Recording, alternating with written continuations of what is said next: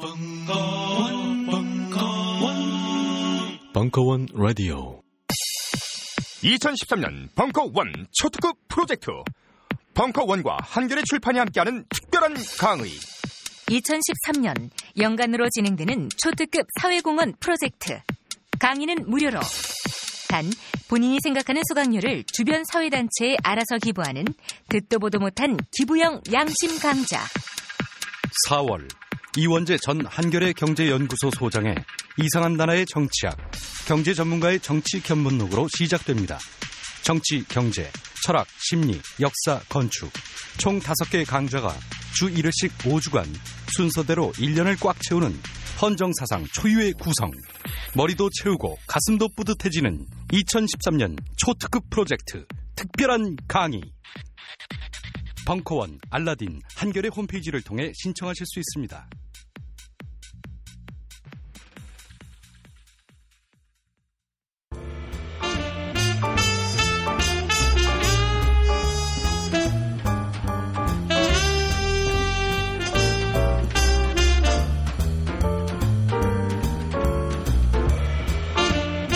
무려 철학 박사 강신주의 다 상담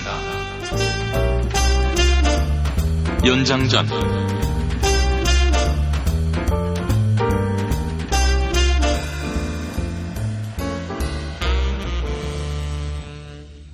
자, 이제 소수 정예반들만 남았고요.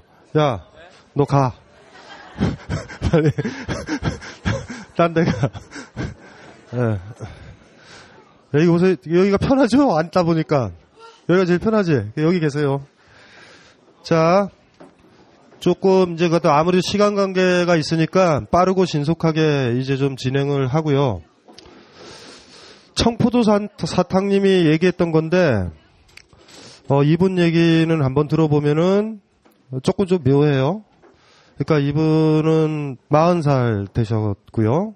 이렇게 여자분인데 회사 생활을 예로 들자면 전 주로 상사들의 요구 사항에 대해서 비판적으로 받아들이는 편이지만 해야 할 일은 해주고 있는데요.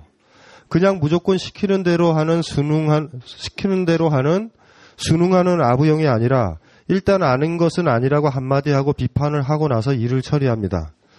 뭐 이렇게 얘기하지만 하긴 하는 거예요. 한마디 하지도 못하고 시키는 대로 하는 게 그들이 원하는 타입의 인간이겠지만 저는 한마디 하고 싶은 말은 하고 일을 하는 게 쫄지 않는다고 느끼는 이유일까요? 부하 직원들의 경우에도 업무상으로 지시를 할 때 우선은 직원들이 반발할 것을 우려해서 여러 각도로 생각한 후 가장 덜 부담되는 방향으로 설정을 해서 지시를 합니다. 왜냐하면 그들이 제가 지시하는 사항에 반발을 할까봐 쫄아서 그러는 거죠. 근데 지시를 하고 나면 부하 직원들은 제가 쫄지 않고 당당하게 지시를 한다고 생각해요. 다른 사람과의 관계에서도 그렇게 봐요. 어, 제가 다중인간이어서 그런 걸까요? 그러니까 이분 같은 경우는 어, 자기는 쫀다라고 이렇게 생각을 하시는데 뭐 굉장히 사실 좀 정상적인 분이다라는 오히려 좀 강한 분이다라는 사실 느낌도 들고 쫀다라는 단어를 그 뭐라 그러냐면 좀 과잉돼서 쓰시는 것 같죠? 그냥 후배 직원들을 봐서라든가 배려해서라든가 뭐 이렇게 쓰셔도 될 수 있는 것 같은데 어쨌든 마지막 부분이 재밌어 재밌어요. 마지막으로 저는 쫄면을 참 좋아해요. 이게 아난 이런 이런 게 있어야 돼요. 앞으로 이 상담을 보낼 때 저한테 즐거움을 주셔야 돼요. 학창 시절엔 늘 간식으로 쫄면을 제일 메뉴로 생각했을 정도로요. 정말 새콤달콤한 쫄면이 생각나는 때가 줄어들긴 했나요, 했네요. 왜냐하면 쫄면을 먹으면 쫄아서 살까봐 요즘은 피하고 있어요. 예, 이런 건데 청포도 사탕님이 해줬던 사, 사탕님 어디 있죠? 예, 예, 예. 뻔뻔하고 거짓말하는 사람이 싫거든요. 그 뻔뻔한 거하고 염치 없는 거하고 비슷한 거 아니에요? 다른 건가요? 참. 그거는 그 후배들이요. 후배들이요. 잘 거짓말을 못해서 그래요. 퍼펙트하게 해줘야 되는데. 아직 아마추어인 거죠. 그거 감당하셔야 돼요. 그거 감당하셔야 된다고요. 그 사람들을 아끼면. 그러니까 지금 제가 이렇게 들어보면은 제가 받은 느낌은 그런 거죠. 상사들에 대해 가지고 분명히 한마디는 하시지만 그냥 하시잖아요, 그 일을. 그러니까 여기에서는 어떤 자존심이 있는 거예요. 뭐또 이런 거죠. 이 비유가 적당한지 모르겠는데 어떤 사람이 어떤 사람이요? 내가 가진 황금을 뺏으려고 그럴 때 이러시는 분이에요. 쳐요! 내가 줄게요. 뭔지 알죠? 누가 내 황금을 뺏으려고 그럴 때 건드리지 마요, 내 몸! 내가 줄게요. 뭐 이런 건데 주긴 줘요. 그러니까 사실 그건 의미가 없는 거죠. no라고 한다라는 거 안 한다라는 거거든요, 사실. 근데 no라고 하면서 스스로 어떤 그 강한 독립적인 그 어떤 걸 의식하시는 거는 있는 것 같아요. 근데 문제는 뭐냐면요. 내가 그렇게 하는 모습 있죠. 상사한테 지금 그, 그 잣대가 그거잖아요. 본인의 모습은 항상 뭐, 네네네, 알겠습니다, 하겠습니다 생각 안 하고 하는 게 아니라 일단은 간에 비판적인 안목에서 해서 하긴 하는데 그렇게 고분고분하게 하지는 않는 거잖아요. 내가 윗사람들한테 그 일을 하면요. 나의 모습을 정당화하기 위해서 나는 뒤를 돌아서 후배들한테 강요를 해요. 그러니까 오히려 이제 이때가 문제가 되는 거죠. 끝내 나는 당당하게 예를 들면 이런 거예요. 위에 직장 상사나 권력자한테 권력자의 똥구멍을 빨았던 사람들 있죠. 그 비굴한 일이잖아. 근데 이렇게 후배들을 딱 보면 내 똥구멍을 빨라고 그런다고. 왜냐면 얘들이 안 빨면 나는 쓰레기가 되는 거예요. 다 쓰레기가 돼야 돼요. 그래서 윗사람한테 아부를 너무 많이 하는 사람들은 밑에 사람들한테 아부를 강요해요. 그건 어떤 허영 같은 건데 일종의 허영이죠. 그러면은 내가 윗사람들한테 no라고는 하지만 그 일을 하잖아요. 지금 이게 여기 있는 후배들한테도 들어오는 거예요. 투, 사가 되는 거예요. 그러니까 사실 내가 여기서 상급자들한테 했었던 그 모습 있잖아요. 그 모습을 그 메커니즘을 지금 후배들한테 얘기를 하는 거예요. 즉 그래서 이렇게 나오는 거죠.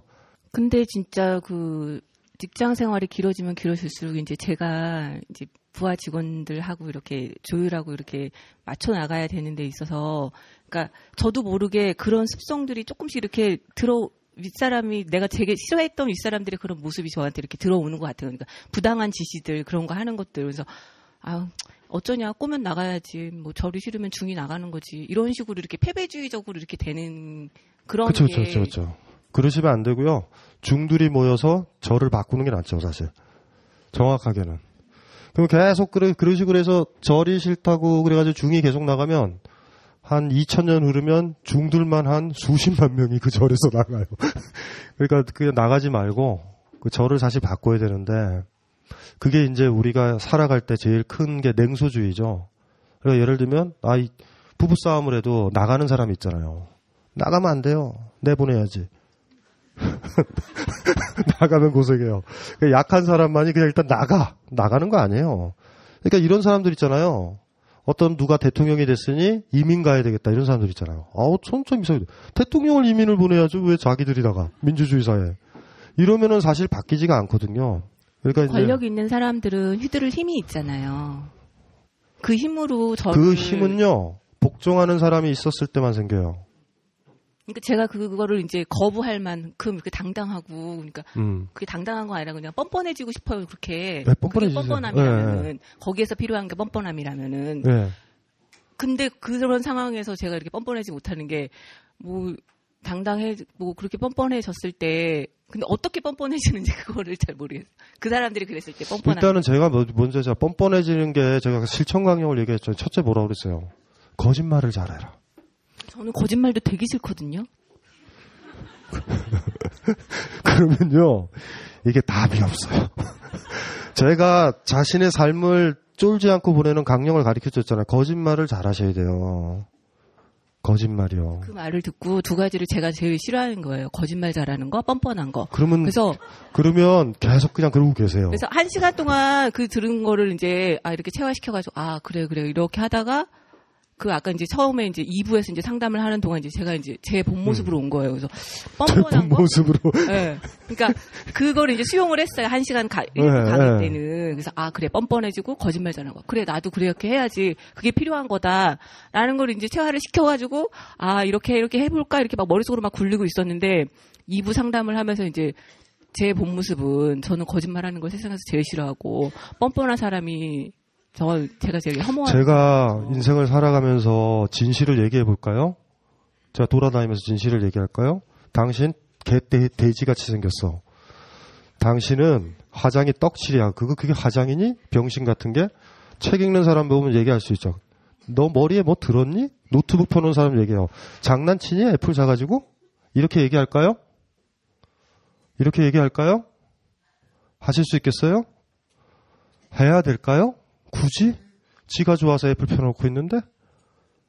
그러니까 제가 얘기를 했잖아요. 진실된다라는 것, 진짜를 얘기하는 건 마지막 발악이에요. 그 사람에 대해서 진실을 얘기했으면 그 사람 관계를 끝날 때 얘기하는 거예요. 무슨 소리인지 아는가요? 진실은 거짓말 속에서 서로 전달하는 거예요. 당신 예뻐. 뚱뚱해도 그리고 남자가 배가 나와도 따뜻해 보여. 하지만 따뜻해 보여에 너무나 많은 게 들어있지 않아요? 배도 나와 있고 당신 마음은 좋고 이런 거잖아. 근데 진실을 얘기할 때는 나오는 거예요.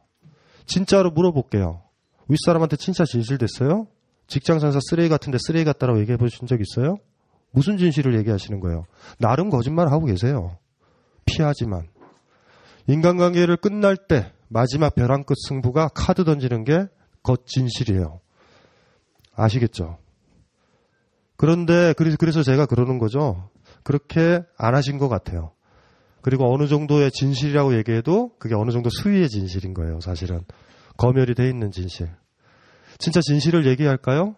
거짓말이 얼마나 예쁜지 아세요? 거짓말이 퍼펙트한 거짓말이라고 착각하세요, 여러분들은.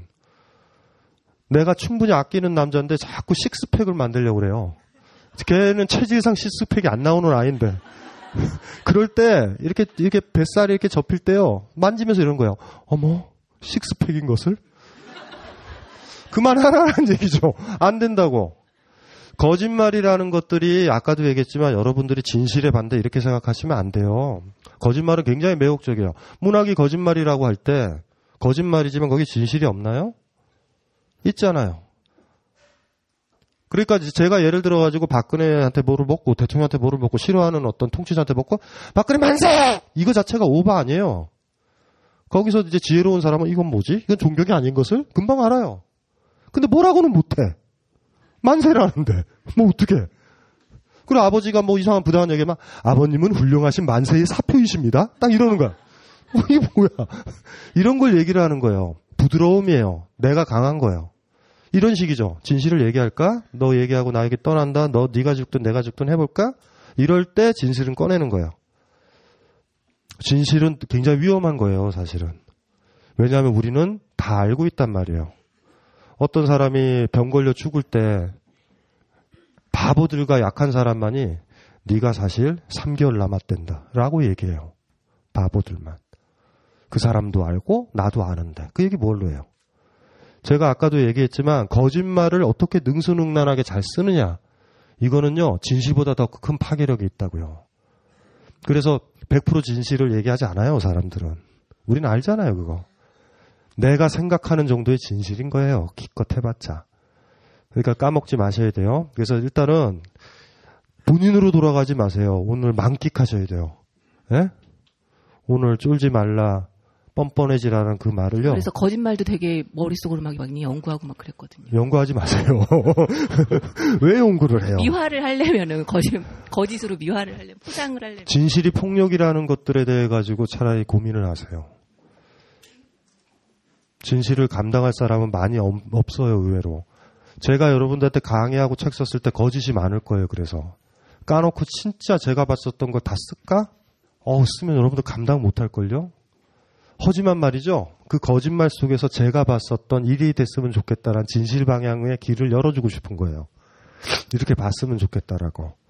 그런 거 정도로 이제 하는 거거든요. 그러니까 더 크시면 잘 거짓말을 해요. 후배들한테 잘 거짓말을 해요. 이러는 거죠. 야, 이거 열심히 해. 이거 열심히 하면은 뭔가 현금으로 보너스가 올 것 같아. 이렇게 얘기하는 거죠? 그럼 보너스가 안 오잖아. 보너스가 없댄다, 얘들아. 아이들도 다 알아요. 또 뻥쳤다. 제가 얘기하는 거. 예, 그렇게 생각을 하시고요. 쫄면은 드세요. 쫄면은 드셔도 돼요. 뭐 쫄면 뭐, 예, 비겁, 뭐 쫄면 입장에서 얼마나 황당해요. 어이쿵님, 어이쿵. 어, 잠깐만. 남자분이셨어요? 이분 채는 너무나, 아, 여기 남자라고 써있구나. 가장 친하다고 생각했던 친구와 친구들 사이에 저에 대해 안 좋은 이야기들이 돌았습니다. 뭐 남자기에 안 좋은 문제는 여자 문제였고 물론 그 중에 사실이 없는 것은 아니지만 열 가지 이야기 중 두셋은 사실이고 나머지는 기억이 안 나거나 사실이 아닌 이야기들이었습니다. 회사 생활도 같은 시기에 사람들 간에 안 좋은 이야기들이 돌았습니다. 메신저 안에서 저에 대해 안 좋은 이야기를 하는 걸 알았습니다. 능력도 없고 끈 따라왔고 등등의 이야기였습니다. 대학 친구들도 회사 사람들도 모두 뒤에서 내 뒤에 안 좋은 이야기를 하는구나. 요런 얘기인데 아까 전에 다 얘기해 줬죠. 그러니까 이거는 상관없고 일단은 기본적으로 메신저를 끊으세요. 트위, 트위터 끊고 모조리 다 끊으세요. 여러분들의 평판을 하는 거. 일단은 끊어버려야 돼요. 그걸 자꾸 보게 됐었을 때 이제 문제고 다른 사람들이 이렇게 얘기했을 때 뻔뻔해지면 돼요. 그리고 하나의 얘기를 더 하세요. 애들 헷갈리게. 사실 내가 권력자인 그 여자와 내 연애 관계다. 이런 것도 만드세요, 막. 그러니까 그게 어렵지 않으세요. 지금 자꾸 진실의 문제로 들어가시잖아요. 사실이고 아니고 사실이고 아니고. 법정에 쓰신 거예요. 스스로 법정에 쓰신 거예요. 법정 게임은 아니거든요. 사람들은 말하기 좋아해요. 사람들은요, 남의 불행을 먹고 자양분을 얻으면서 자기의 행복을 영위하거든요. 친구도 우리가 잘 보세요. 좀 나보다 좀 힘들게 사는 친구 꼭 한 명 있지 않아요? 그 아이를 만나보면 희망이 생기지 않던가요? 나는 그래도 살만해. 이런 식으로 해서 사람들은 남의 불행을 먹고 살거든요. 그래서 다 그러고 있는 거니까 그걸 이게 심각하게 생각하지 마시고요. 반전이 필요해요. 뻔뻔스럽게. 사실은 그보다 더한 일이 있었다. 예? 메신저에 적극적으로 올리세요. 일하는 것 자체가 메신저를 움직여야 되는 일이었거든요. 그래서 그래서 예. 모든 게 모든 게 기록에 남아야 되는 일이어가지고 그러다가 이제 알게 된 거고요. 실은 그러니까 어린 어린 날에는 그 그러니까 뭘 모른다고 할 수 있고 아니면 좀 많이 뻔뻔했어요. 그러니까 학교도 나가기 싫으면 안 나갔고요. 그냥 그러니까 중고등학교 때도 그냥 뭐 그거는요 뻔뻔한 게 아니라 그러니까, 그냥 게으른 거예요. 아니 그러니까, 어, 그러니까 별로 네. 그러니까 선생님한테 전화 와서 뭐 학교 안 나오냐 그래서 아 지금 밥 먹고 갈게요라고 뭐 그냥 그렇게 하, 그러니까 그런 별로 학교에서 안 좋은 아이였는데 어느 순간 주위에서 인정을 해주는 거예요. 갑자기 대학도 가고 뭐 취업도 하고 그러면서 주위에서 인정을 해주면서 그게 맛이 들더라고요. 아 인정해주면 인정해주니까 좋구나. 근데 어느 순간 그 사람들이 겉으로만 인정하고 뒤로는 인정하지 않는다는 거. 뭘 바라시는 거예요? 진정한 인정을 원하세요? 아, 아니요. 그러니까. 후배들은요 본인이 나갔으면 해요. 저 인간이 나가야 내가 승진하는 거예요. 누가 인정을 해요? 그러니까 인정받을 생각 가지지 마세요. 인정은 진짜 인정받으려는 인간은요 구원이 안 돼요. 예수가 나타나도 구원을 못 해요. 모세가 와도 못 끌고 가요 가나안 땅으로. 절대 못 가요. 아까도 제가 얘기했지만 그래서 뻔뻔스러워져야 된다라는 근본 제가 강령을 얘기 드린 거거든요. 건본숲에서는 나한테 인사하잖아요. 그쵸? 그런데 속으로는 나한테 뭐라고 그러는 거잖아. 즉 본인이 원하는 건 속으로도 좀 인정을 받았으면 좋겠잖아요. 사실은 사실은 그게 필요하잖아요.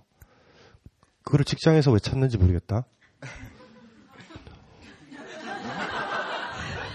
직장에서 그걸 왜 찾아요? 돈 벌러 간 거 아니에요? 인정받으러 가셨어요, 거기에? 그런 것 같아요. 그러니까 둘 다? 돈을 별로 생각 안, 안 했었는데 돈을 주니까 돈이 좋더라고요. 아, 그러니까 저분은 순하신 분이다. 저기 저 그 무슨 무슨 무슨 그 포크 아티스트 같죠? 김강사 씨도 얘기를 저 투로 저런 톤으로 해요. 그냥 돈은 목적이 아니었는데 돈이 들어오니 좋더라고요. 근데 일단은 그렇게 그렇게 생각을 하시면 될 것 같아요. 어, 환타지 하나 버릴 것. 누구도 나를 모른다. 이, 이 생각은 가지고 계세요. 어떤 사람도 모르고요. 여자친구 생기고 애인이 생겨도 몰라요. 일부분만 알 거야. 여러분들은 누구도 여러분들을 여러분처럼 여러분 스스로도 모르는데 뭘 다른 사람이 알기를 기대하지 마세요. 우리가 과도한 이상을 가졌을 때 힘들어지는 면이 있거든요. 사랑은 이럴 거야. 이 판타지가 우리의 관계를 더 힘들게 만든다고.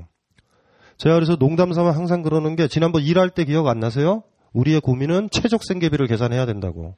어디까지 우리가 일을 해야 되는가?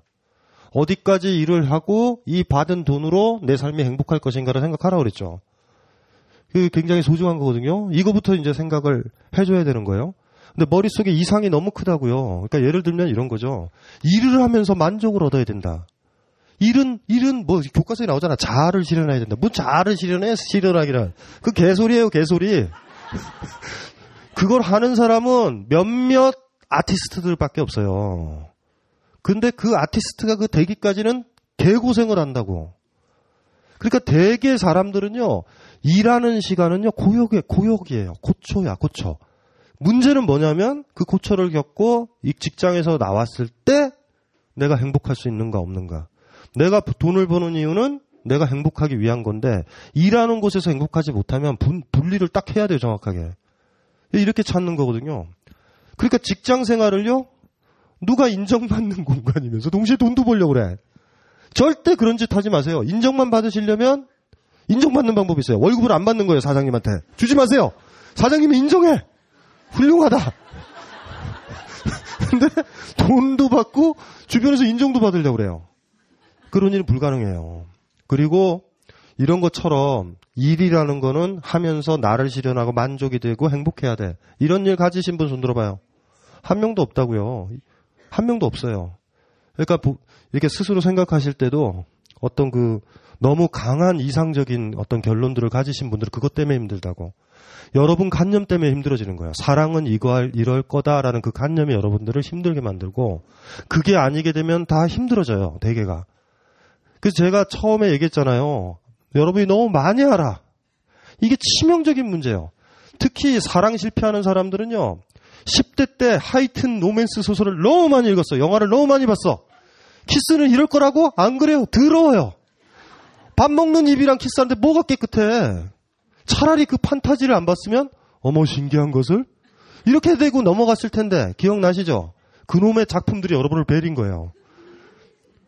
그런 이상적인 생각들 있죠. 제가 얘기했잖아요. 너무나 많이 알게 되면 자기 관념 안에 갇히게 된다고요, 사람은. 그래서 아까도 뭐이 얘기는 아까 그 강의했었던 거에서 다 얘기를 했잖아요. 인정받으려고 하지 마세요. 그리고 아까 얘기했던 것처럼 다른 식의 제스처. 어, 주변 사람 의식하지 않은 그 디오게네스가 있었던 그런 것. 제가 이렇게 얘기하지만 지금 어이쿵님은 기질적으로 뭐 이게 뜻대로 될지 잘 모르겠어요. 거짓말하기 힘든 캐릭터고 뻔뻔하기도 힘들고 어떻게 하죠? 어떻게 하실 거예요? 마이크 대고 얘기해 보세요. 어떻게 어떻게 사실 거예요 앞으로? 그러니까 일적으로 거짓말을 하는 건 되게 잘하거든요. 네, 네. 근데 사람들 대할 때는 그 거짓말을 잘 못해요. 그러니까 하세요. 착각과 착각에 빠진다고요. 여러분들이 진실된 카드를 던지면 상대방도 카드를 내밀어야 되는데 그런 사람 만나기 상당히 힘들 거예요. 여러분들이 카드를 던지면 그 사람은 그 카드패를 읽고서 여러분들을 공격하거나 여러분들을 편하게 지배할 거예요. 어쨌든 좌우지간 근대에 와서의 하나의 룰이 있죠. 아는 게 힘이다. 그러니까 진실을 얘기한다라는 거는 아까도 얘기했지만 뭐 아니면 도게임으로 가는 거예요. 진짜 퍼펙트해지거나 완전히 버려지거나 친구한테 괜히 얘기하는 거예요. 나의 여자 관계 막 다 얘기하잖아요. 난 이렇게 힘들었어. 난 사실 또 성적으로 좀 변태야. 막 이런 얘기를 다 했잖아. 그러면 아이가 어우 너무 고마워 이러면서 하나의 그 인간적인 진실의 유대가 가능했으면 좋은데 얘가 바로 메신저에 올려요. 뭐못 가는 거야.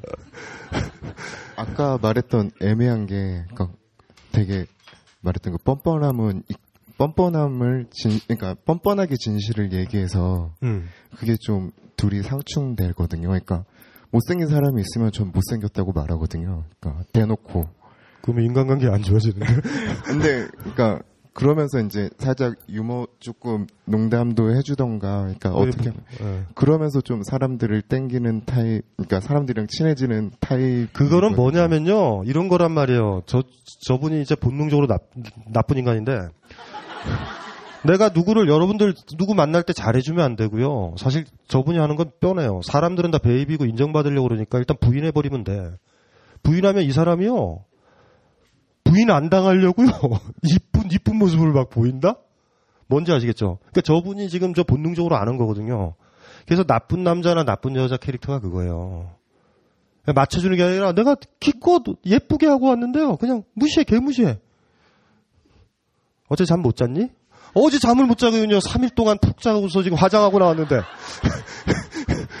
그러니까, 그러니까 일단은 어떤, 어떤, 이게 이제 나쁘게 유용하면 그렇게도 되죠. 어떤 사람을 내 편으로 끌어당기고 자꾸 내 중심으로 돌게 하려면 부인을 하면 돼요. 부정을 하면 돼, 그 사람을. 그러면 사실은 인정받고 싶잖아요, 사람들이. 사람들이 인정받고 싶기 때문에 나한테 더 몰입해요. 그러니까 누군가를 인정해주면요. 그 사람을 퍼펙트하게 인정하면 그 사람은 나한테 신경 안 써요. 인정받았으니까. 인정은 그 사람한테 받고 싶은 마지막 돈 같은 것 같아요. 무슨 선물. 그것만 얻으면 걔는 버리면 돼. 그러니까 절대 누군가한테 인정을 해주면 안 돼요. 그래야 그 사람이 안 떠나. 뭔가 하자가 있는 것처럼 아우라를 줘야 돼요. 아직 너는 뭔가 부족해서 내가 인정할 수 없는 부분이 있다를 계속 던지면 상대방이 내 주변에서 안 떨어져. 이게 악용하는 케이스고 저분이 악용을 하는 거죠. 근데 저와 같은 인간을 만나면 아무 의미가 없죠. 너는 못생겼어. 그래, 이 새끼야, 나 못생겼다. 안녕, 만나지 말자. 이러고 끝나요, 저는. 그런데 대부분은 걸려들어요, 이렇게. 왜냐하면 직장 생활을 같이 하거나 같이 만나는 사람이니 사람들은 다 여려서 관계를 못 끊거든요. 누가 관계를 맺을 수 있냐도 똑같은 거죠. 아까 얘기했죠. no라고 할 수 있는 사람이 yes라고 할 수 있다고 그랬잖아. 똑같아요. 관계를 끊어본 사람만이 관계를 만들어요. 여러분들은 관계 만든 적 없어. 대충 어느 회사 분이 애들 비슷한 애들이 있고 친해지고 고등학교 올라가 보니 고등학교 아이들이 있어 친구래. 걔네들이 무슨 친구예요. 그냥 우리의 같이 있었던 이유만으로 친해진 거지 익숙해져서.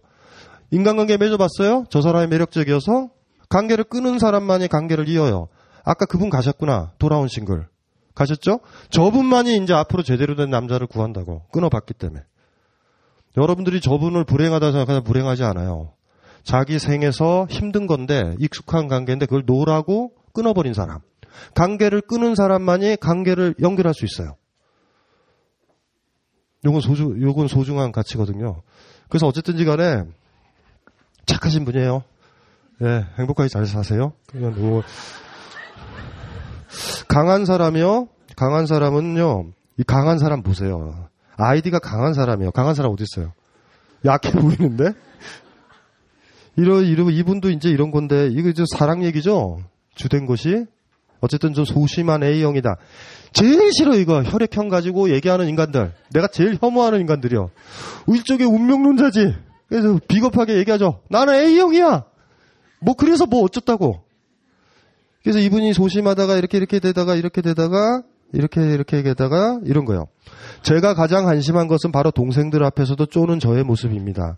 남자 동생들, 여자 동생들 할 것 없이 제가 형이나 오빠의 입장에 있을 때 어떻게 해야 할지를 잘 모를 때가 많습니다. 제가 외동아리, 외동 아들이라 그럴 수도 있겠지만 그래도 정도가 지나치다는 생각이 들 때가 있습니다. 그래서 친한 동생들은 거의 없습니다. 제가 할 수 있는 것은 사주는 일, 돈 쓰는 게 제일 편합니다. 좋은 분이에요. 좋은 분이야. 나는 저런 분 좋아. 예. 저는 제 이름처럼 강해지고 싶습니다. 이거는 뭐냐면 눈치를 보는 거잖아요. 여러분들이 제일 모멸감 느끼는 하나의 그게 후배들한테 욕 들을 때잖아요. 그쵸, 그쵸, 그쵸. 후배들이 막 여러분들을 음해하거나 저 인간 존경 안 하거나 뭐 나를 존경 안 하고 이러면 힘들잖아요. 이것도 똑같이 인정이거든요. 그쵸? 왜 선배 노릇을 하려고 그러세요? 혼자 사세요, 그냥. 만나지 말아요. 누구도 어떤 사람을 만나지 않겠다라고 결정한 사람만이 누구를 만나는 거예요. 아, 누누이 강조했지만 no라고 하는 사람이 yes라고 할 수 있는 거예요. 얻어 걸리는 대로 선배가 되고 후배가 되고 어떤 과에 있고 누가 있고 회사에 누가 있다라고 그래서 그거를 지금 다 맞추는 거잖아요, 지금. 그거 하지 마세요. 안 하시면 돼요, 그냥. 욕하겠죠? 그럼 뻔뻔스럽게 나오면 되죠. 애들 불러서 이런 거 한번 해보세요. 후배들 불렀다가 다 봐서 고기에서 그 꽃등심, 꽃등심, 꽃등심을 싹 쏘는 거죠. 40명한테. 마음껏 먹어라. 그리고 도망가요. 그럼 모든 문제가 해결돼요. 본인은 먹고, 본인도 먹고, 그러면 본인이 꿈꿨었던 여자 후배, 남자 후배들한테 그게 뭔지 아실 거예요. 쓸데없는 짓이에요, 다. 하실 필요 없어요. 하셔야 돼요, 여러분들. 그, 그 잘, 잘 하셔야 돼요. 막 후배들이 어쩔 수 없이 내가 챙겨주고 있어요. 막 이런 사람들 있잖아. 그러면 애들이 막 덤벼들죠, 후배들이. 예? 후배들이 덤벼들 때 있잖아요. 막 선배님 뭐 사주세요. 이럴 때 다 불러. 다 먹어라. 모든 게 해결돼요. 대신 이제 뭐 단점은 많아요. 후유증들이. 하지만 우리는 뻔뻔하기 때문에. 이제 다시는 후배들한테 안 쫄고 쫄 일도 없어요. 왜냐면 후배들이 나를 멀리 할 거예요. 상관없어. 상관없어요, 그거는. 그러면 강해져요. 강해지실래요? 네, 강해지고 싶습니다. 강해지는 게 목적이죠. 네. 후배들한테 인정받는 게 목적이에요. 강해지고 싶은 거예요. 둘 다를 다 가지고 가고 싶은 거예요. 둘 다를 둘 다를 다 가지고 싶은 거예요. 지금 질문을 보면. 네, 그런데 오늘 강연 들으 네. 그래서 그런지 생각이 좀 많이 바뀌었. 그래요, 그래요, 그래요, 그래요. 진짜 위대한 사람은요, 혼자 있는 사람이에요. 혼자 있을 사람만이 사랑해야 된다고 제가 그랬잖아요. 외로워서 사랑하면 안 돼요. 누, 누구든지 간에. 그래서 어떤 사람이 도저하게 혼자 있을 때, 예? 그랬을 때 그 사람의 성숙도거든요. 힘들 때, 외로울 때 친구한테 전화하지 말기. 아셨죠? 놀아줘. 이러지 하지 말기. 절대. 강하게 꿋꿋하게 슈베르트 음악 들으면서 견디는 거예요. 우아하게. 그래요. 처음에 강연했던 그 말들을 잘 기억을 해두시면 돼요. 그리고 까먹지 마셔야 돼요. 내가 세계를 단절하고 내가 뻔뻔스럽다라고 하는 것들은요. 우리가 이 세계 쫄지 않은 하나의 방식이지만 이 뻔뻔스러움을 이해하는 사람을 만났을 때 진정한 친구와 애인을 만날 수 있다라는 거. 마치 디오게네스 앞에 알렉산더가 나오듯이 까먹지 마셔야 돼요. 진짜 그때 돼서야. 우리 생각에는 지금 제가 가르쳐 줬던 대로 하면은 왕따 당하고 사회 그냥 폐가 망신하고 집에서 쫓겨나고 이럴 것 같죠? 그런 쓰레기 같은 주변에 내가 결정하지 않은 인간관계는 다 정리가 되는 거예요. 되고 새로운 관계가 열려요. 그래서 여러분들은 이걸 가지고서 여기서 쫄고 있고 막 이러고 있지만 그런 고민 자체가 이걸 들고 있는 거잖아요. 이걸 들고 있게 되면 이걸 못 잡아요. 무슨 소린지 아시겠죠? 그러니까 걱정하지 마세요. 예. 이혼의 매력은 뭔지 아세요? 새로 누구를 만날 수 있는 가능성이 열린다라는 거예요. 이거 그거 얼마나 좋아요? 친구들이랑 관계가 안 좋아졌다? 새로운 친구들과 시간을 보낼 수 있는 거죠. 어, 그 가능성이 열리는 거예요. 얼마나 좋아. 얼마나 좋아요. 이렇게 보시면 되고요. 로드 로드 C2 로드 C2는 누구죠? 로드 C2님의 이래요. 먼저 저를 꼭 뽑아주셔야 하는 이유를 밝히겠습니다. 어, 제가 그랬대요. 옛날에 이것은 뽑혀서 앞에 앉으려고 쓴 글이다. 이런 걸 매우 싫어한다. 라고 하셔가지고 저를 빼고 2번부터 15번 내담자들의 사연만 3시간 반 동안 듣게 되었습니다. 저는 매우 고독했습니다. 이번 사연 뽑혀서 저도 상담받고 싶습니다. 다시 넘어가도록 할게요. 이것도 비슷한 것 같아. 이거 할까요? 예. 진짜 이거 고민되셨어요? 네, 많이 고민. 지금도 하고 있고 어렸을 때부터. 근데 이제 보세요. 매마다 고민 있는 게 이상하잖아. 그러니까 고민이라 하면 이건 화두인 거예요. 이거는 다른 건 고민도 아닌 거예요. 근데 내가 그래서 이거 보고 뻥 터졌잖아요. 내 말이 맞았다. 그러니까 두 번째 고민으로 또 건너가신 거예요. 어쨌든 오늘은 제가 그 실수를 반복하고 싶지 않고 너무 절절해서 이번 사연 뽑혀서 저도 상담받고 싶습니다. 이분의 고민이 이거 아닌가라는 생각은 조심스럽게 들어요. 그래서 그래서 해야 돼요. 즉 이제 하이라이트로 가면 저는 서울에 사는 직장인입니다. 어렸을 때부터 지금까지 누구에게 상처를 주느니 내가 받는 게 낫다는 마음으로 사람들을 대해왔습니다. 와 테레사다. 그래서 그런지 저는 특별히 싫어하는 사람을 저를 특별히 싫어하는 사람을 만난 적은 별로 없습니다. 상처를 받는 건가요? 받는다라는 말을 오바해서 쓰는 거 아니에요? 그냥 상처 아닌가요? 안 받을 수도 있고 받을 수도 있나요? 상처라는 게? 상처를 받는다라는 표현을 쓰면 마치 내가 안 받을 수도 있는 것 같아. 본인은요, 그냥 야- 약한 거예요. 상처도 못 줘요, 약해서, 누구를. 상, 상처만 받은 거예요. 근데 상처를 주느니 상처 줘봤어요? 잔인하게? 안 줘봤죠, 별로. 막 생각, 생각 찾는다. 내가 상처 준 사람이 있나? 있어요? 네. 찢어지게 상처 줘봤어요? 한 사람 질근질근 밟아본 적 있어요? 내 손에 피 묻힐 정도로 사람한테 상처 주는 건 뭔지 아세요? 칼이에요, 칼. 자루인데 자루 없고 날이야. 반대쪽도 날 있어요. 진짜 상처 주는 건 그런 거예요. 푹 찌르면 내 손도 벼요. 피 철철 나요. 그래서 되게 상처 줘본 사람은 상처 안 주려고 그런다고. 이 세상에서요, 차라리 찔리는 게 낫다라는 걸 얘기할 수 있는 사람은 찔러본 사람만이 얘기해야 된다고. 잔혹해진다는 게 뭔지 아세요? 누구 진짜 미워해 봤다고요? 그런 식으로 와요. 아, 아셨어요? 자루를 잡은 칼이 아니라 칼날을 잡은 거예요. 양쪽 칼날이에요. 푹 찌른다? 그러면 상대방 피가 펄펄 나니까 아싸! 이러잖아요. 아싸! 갚았어! 이런데 집에 가보면 손에서 피가 줄줄줄줄 나는 게 누굴 미워한다라는 거야. 그래서 인문학자나 문학자들이 얘기하는 거야. 웬만하면 사랑하라고! 손 아프니까 칼로 찌르지 말고 차라리 뿅망치 이런 걸로 하라고 그냥 통뽕 이렇게. 그런 점에서 상처 줘봤어요? 처절하게 내가 파괴될 정도예요 상처라는 건. 누구한테 주는 거는. 누구 괴롭혔다 이런 거 말고. 제가 봤었을 때 그런 거죠 그래서. 이건 약한 거거든요. 그래서 그런지 저를 특별히 싫어하는 사람은 없죠 당연히. 다 맞춰주니까 이 세상에서 제일 무능한 사람은 다 나를 좋다고 그래요. 나를 편하게 만나. 내가 만만한 거예요. 이, 이 세상에서 제일 좋은 사람은 뭐냐면요. 제가 어느 자리에서 누누이 강조하지만 나를 좋아하는 사람 반, 나를 싫어하는 사람 반 이러면 잘 사시는 거예요. 아셨죠? 이런 사람이 좋은 사람이에요. 그래서 누구 남자친구를 사귀면 물어봐야 돼요. 물어봐야 돼. 주변을 이렇게 염탐해봐야 돼요. 조사해봐야 돼. 대개 그 남자들이 뻐꾸기를 날리기 때문에 걔 소식을 몰라요. 그거 가지고. 걔 얘기는 지는 왕자라고 그러지 항상. 예? 그런데도 뒷조사를 해보면 반 정도는 좋은 남자다와 반 정도는 그 새끼 쓰레기다. 이런 이런 반응이 나오면 걔 좋은 사람이에요. 근데 모든 사람들이 다 쓰레기다 그러면 쓰레기예요 그냥. 100%야 100%. 근데 모든 사람이 법 없이도 살 사람이다라고 그러면 이 세상 모든 사람들의 눈치를 보고 맞춰주는 사람이에요. 이런 사람은요. 만약에 여러분이 약하다면 그 스트레스를 그 사람한테 풀어요. 연쇄살인범들의 특징이 외적으로 보면 굉장히 부드럽고 여성적이라고요. 그러니까 자기보다 약한 걸 걸리면 건, 건드리면 그래서 성추행범들 보면 소녀들을 건드린단 말이에요. 다. 아니면 집에 있는 애완견들을 껍질을 벗긴다던가 이런 것들을 하는 거예요. 그렇죠. 연쇄살인범도 그렇잖아요. 양들의 침묵 봐도 걔 얼마나 여려요. 예술적이고 감수성 풍만하지, 충만하지.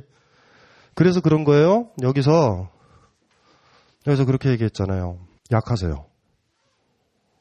그러니까 자꾸 지금 상담하자고 그러는 거예요. 상처 주지 말고요. 지금 필요한 거는 지금 나이가 어떻게 되시죠? 33이요. 어, 참 미치겠다. 야, 일로 좀 나와봐요. 아, 야, 야, 일어나 보세요. 일어나 보세요. 뒤돌아서 한번 보실래요? 뒤돌아서. 얼굴 보세요. 서른셋 같아요? 아니요, 뒤돌아서 저희 사람들 보여주세요. 이분이랑 앉아보세요. 앉아보세요. 일어나 보세요. 일어나서 뒤를 좀 보세요. 서른 하나! 세상에. 요즘 사람들이 나이 들어 보인다 그러지 않아요? 어려 보인대요?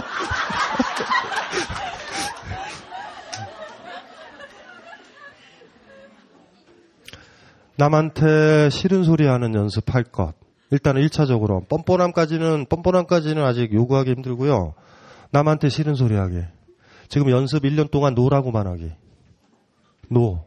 싫어. 근데 그 밑에도 썼지만 그렇게 no라고 한 사람하고는 아예 관계를 끊게 되는 거예요. 그게 되게 문제라고 생각이. no라고 많이 하셨어요? 예, no라고 했을 때는 더 이상 그 사람을 보지 않겠다는 그런 각오를 은연중에 하게 되고 그게 좀 악순환인 거. 그러니까 본인이 본인이요 no라고 했었을 때 스트레스를 피하려고 그 사람을 안 만나려는 거예요. 별거 아니거든요. 어떤 남자가 키스하려고 그럴 때 no 그러면은 본인이 헤어지는 거예요, 그죠? 내가 no라고 했으니까.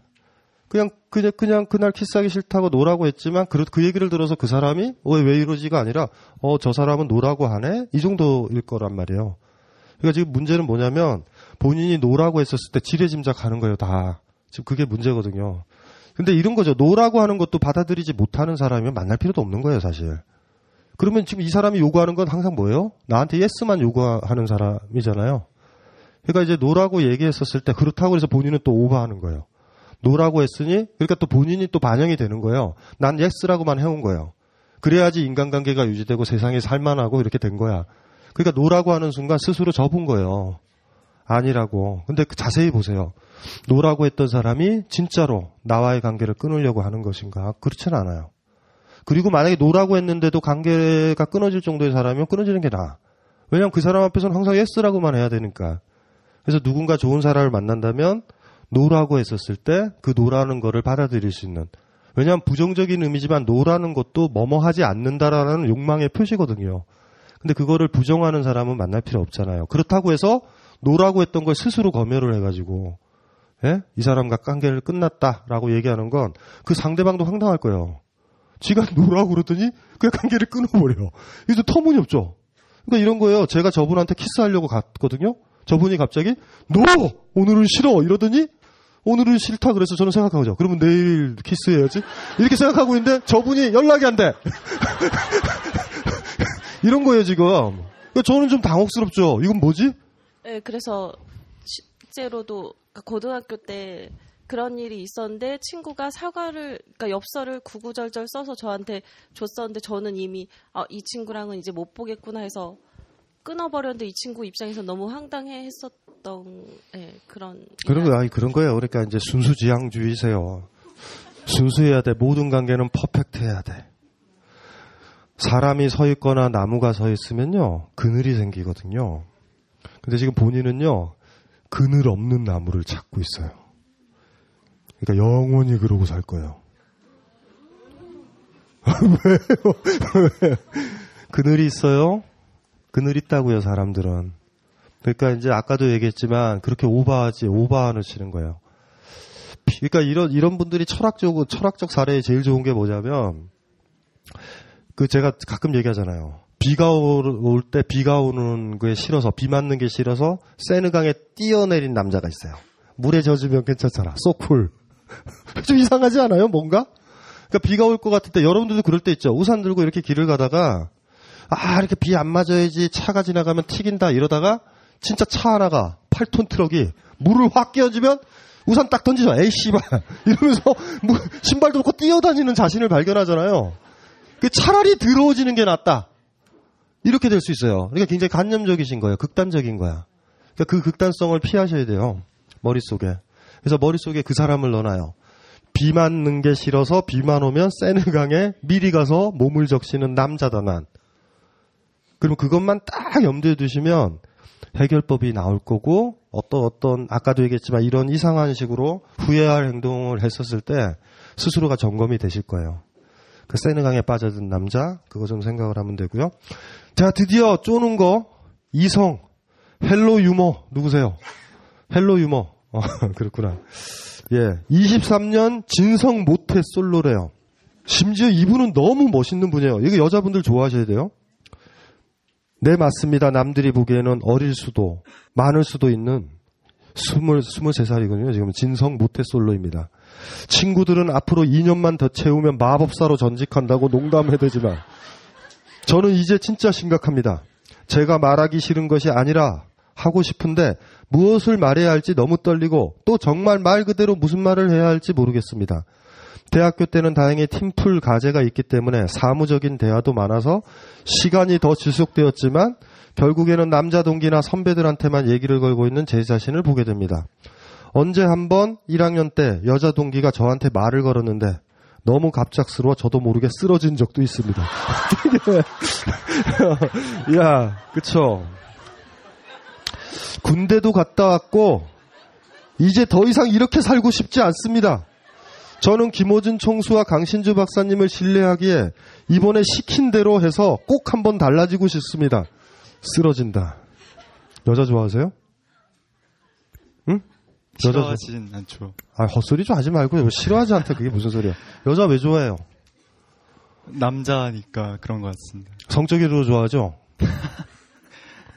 남자니까. 아 성적으로 좋아하냐고. 자고 싶어요 여자 만나면? 아, 너무 그런 쪽으로만 생각 말하시니까. 제가 곤란한데. 꼭 그런 것만은 아니고. 왜 그런데 여자, 여자가 말 걸면 쓰러져요? 남자는 안 쓰러지는데. 남자 만나서 쓰러지면 내가 이해를 하겠어요. 왜 여자 네. 만나면 왜 스스로 오르가즘을 느끼고 쓰러지냐고. 이게 어. 흥분해서 쓰러진 게 아니라 어, 어. 이게 놀라가지고 왜 기적적인 일이 나타나서 이게 일어날 수 없는 일인데 어. 일어날 수 없는 일인데 갑자기 일어나니까 사람이 이게 막 공포 영화처럼 주원의 귀신을 본 것처럼 주원의 귀신을 본 것처럼 이게 있을 수 없는데 침대 밑에서 딱 튀어나오면 쓰러지잖아요 사람이. 어, 어. 그러니까 그것처럼 갑자기 어 얘- 얘는 인사 한 번 안 했는데 갑자기 너무 근데 걔가 좀 특이한 게 너무 달려들듯이 인사를 해가지고 깜짝 놀란 거야. 그냥 인사라면 쓰- 아, 쓰러졌어요? 어, 그- 아니 쓰러진 거 아니고 그냥 휘청한 거죠. 정- 네. 다시 물어볼게요. 예. 여자랑 만나서 뭐 하려고?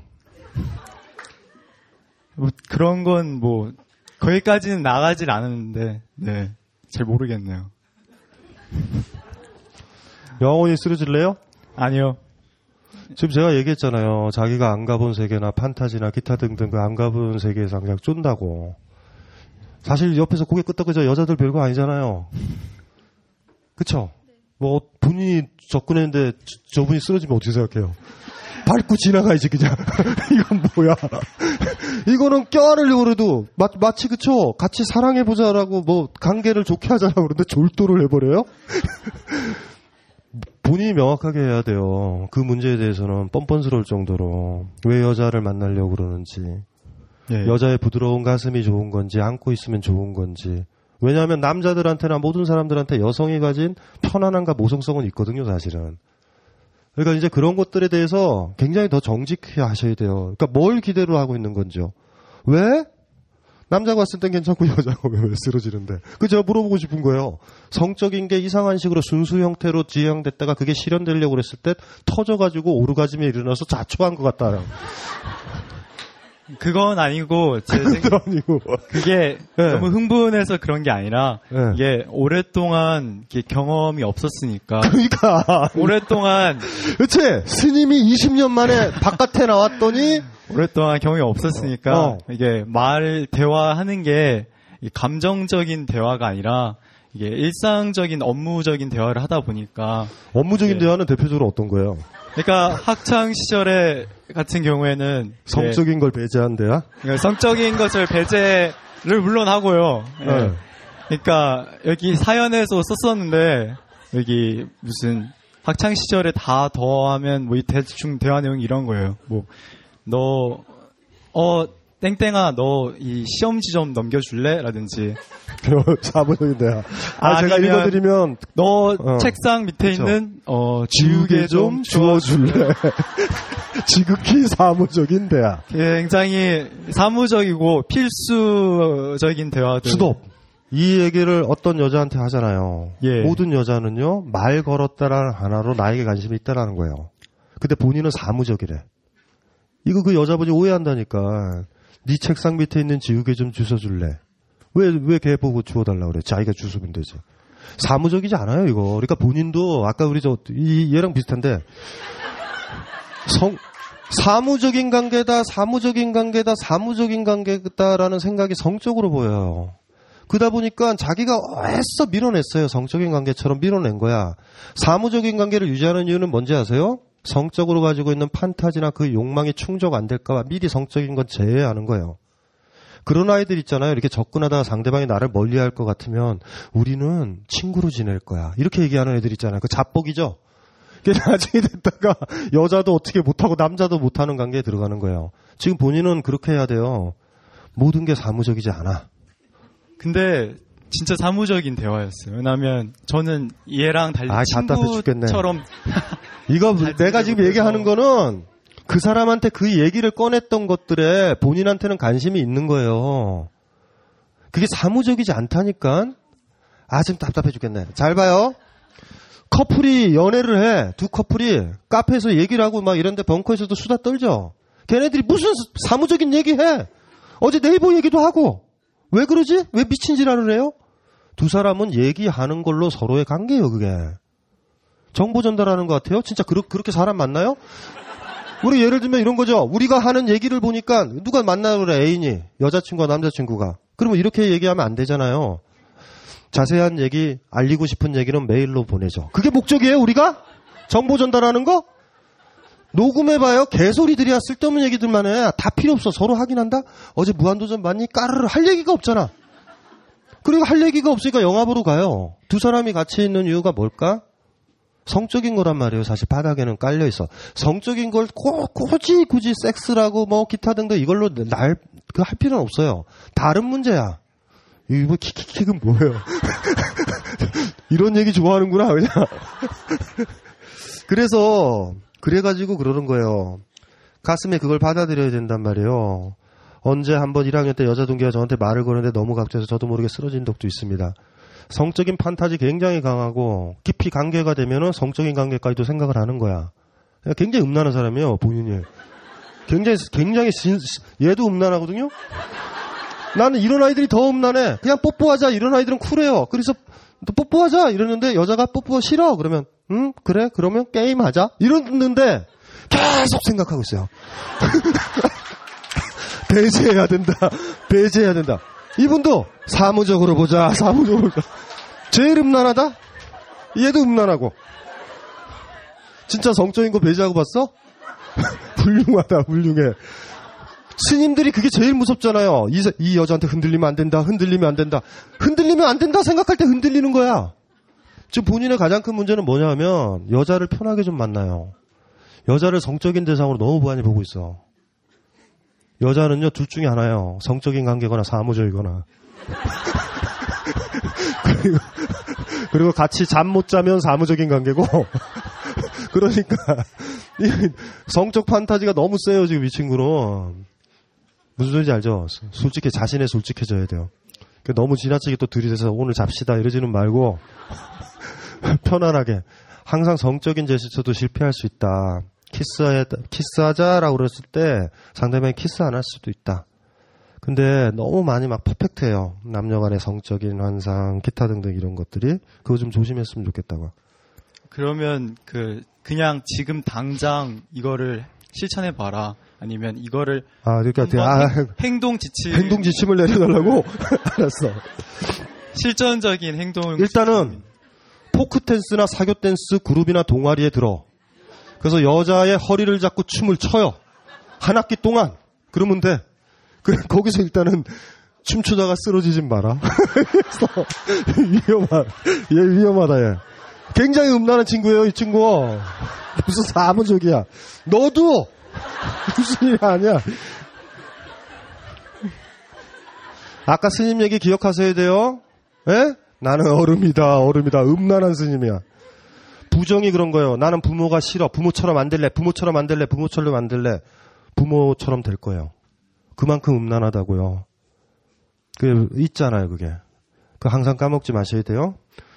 어, 두 분이 좀 비슷하네. 군대, 군대, 군대도 갔다 오셨잖아요, 그렇죠? 부동액. 아이디 부동액. 부동, 부동액은 시간 관계상 넘어갈게요.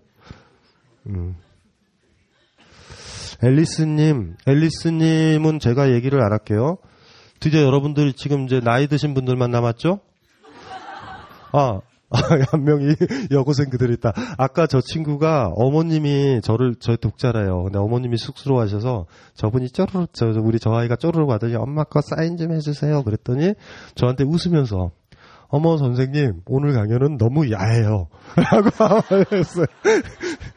그래서 제가 그랬죠. 괜찮아. 어 그렇게 힘들어하지 마. 이런 강의를 많이 들으면 별게 아니야.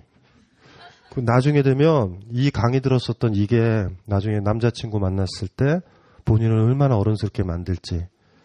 판타지 없다? 여기 있는 두 오빠처럼 되면 안 된다? 사무, 사무적이다. 이렇게 되면 안 된다. 어? 남자아이가 좋다. 어, 쟤랑 손잡고 싶네. 그러면 좋은 거야. 어? 우린 사무적 관계야. 뭐 이러지 말고. 앨리스님은 여기 와 계시는데요.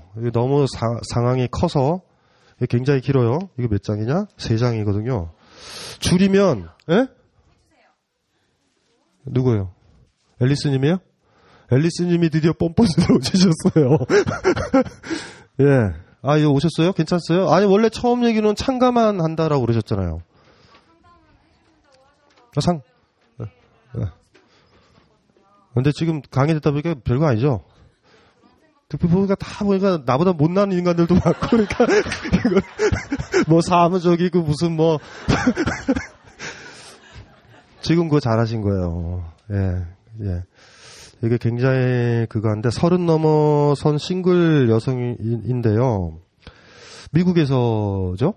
예, 미국 미국에서 아주 나쁜 새끼를 만난 거예요. 성적으로 관계도 갖고 다 관계를 가지셨는데 아이도 이제 생겼다가 그 남자가 또 비겁하게 또 지우라고 그랬고 나중에 뒷조사를 해봤더니 아주 나쁜 나쁜 새끼죠. 그래가지고 국내에 돌아오셨어요. 아주 길어요. 얘기는 너무 힘드세요 그냥. 그래가지고 그래서 뒷조사를 해봤어요. 그러니까 남자가 좀 이상하셔서 그래서 후반부를 보면 이렇죠. 그가 말했던 많은 것들이 거짓이었어요. 그의 직업, 체류 기간, 가명과 거짓 나이, 가짜 학벌로 기입, 가입해 놓은 social network 계정이 제가 찾아낸 것만 3개, 이메일 10개 이상, 온라인 데이트 사이트, 그의 과거 행적이었습니다. 그가 나에게 말했던 부분 중 사실도 있었겠지만 그 후론 뭐가 뭔지 이 사람은 무언지 혼란스러웠지요. 그리고 저와 만나오던 기간에도 인터넷 사이트에 여자와 술 마시자 번개를 치는 글도 찾았고 당황스러웠고 멍하고 기가 막혔습니다. 그와 만나오며 불편한 마음과 불안함을 가지면서도 그를 믿고 싶었어요. 불쌍했어요. 어, 여기 전문 용어가 나왔어요. 시발. 돈 때문에 힘들어 내게 돈을 쓰게 하면서도 어머니가 주셨다는 롤렉스와 오메가를 차고 다니던 그 새끼가 새로 구상하고 있는 사업에 투자해야 한다며 내게 대출을 받게 해 돈을 가져가고 고가의 노트북까지 가져간 41살의 그 새끼를 믿고 싶었습니다. 너무 분노했고 배신감에 치가 떨렸고 하지만 내가 알게 된 사실을 그에게 얘기하지 않았습니다. 그와 끝나고 끝내고 싶지 않았으니까요. 저는 그에게 말했어요. 내게 미안하지 않아? 내가 알고 있으니 사과해. 네가 사람이고 양심이 있다면 나에게 사과해라고. 그리고 그와의 마지막은 자기가 모든 것을 잘못했고 내가 받아준다면 다시 되돌리고 싶고 나와 함께 하고 싶다. 아무것도 묻지 말아달라. 너 아프니까 먼저 한국에 들어가. 나는 여기서 정리하고 두세 달 있다 들어갈게.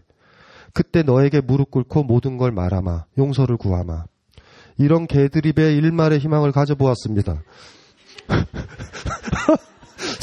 전문 용어가 너무 많아요. 씨발, 개들이.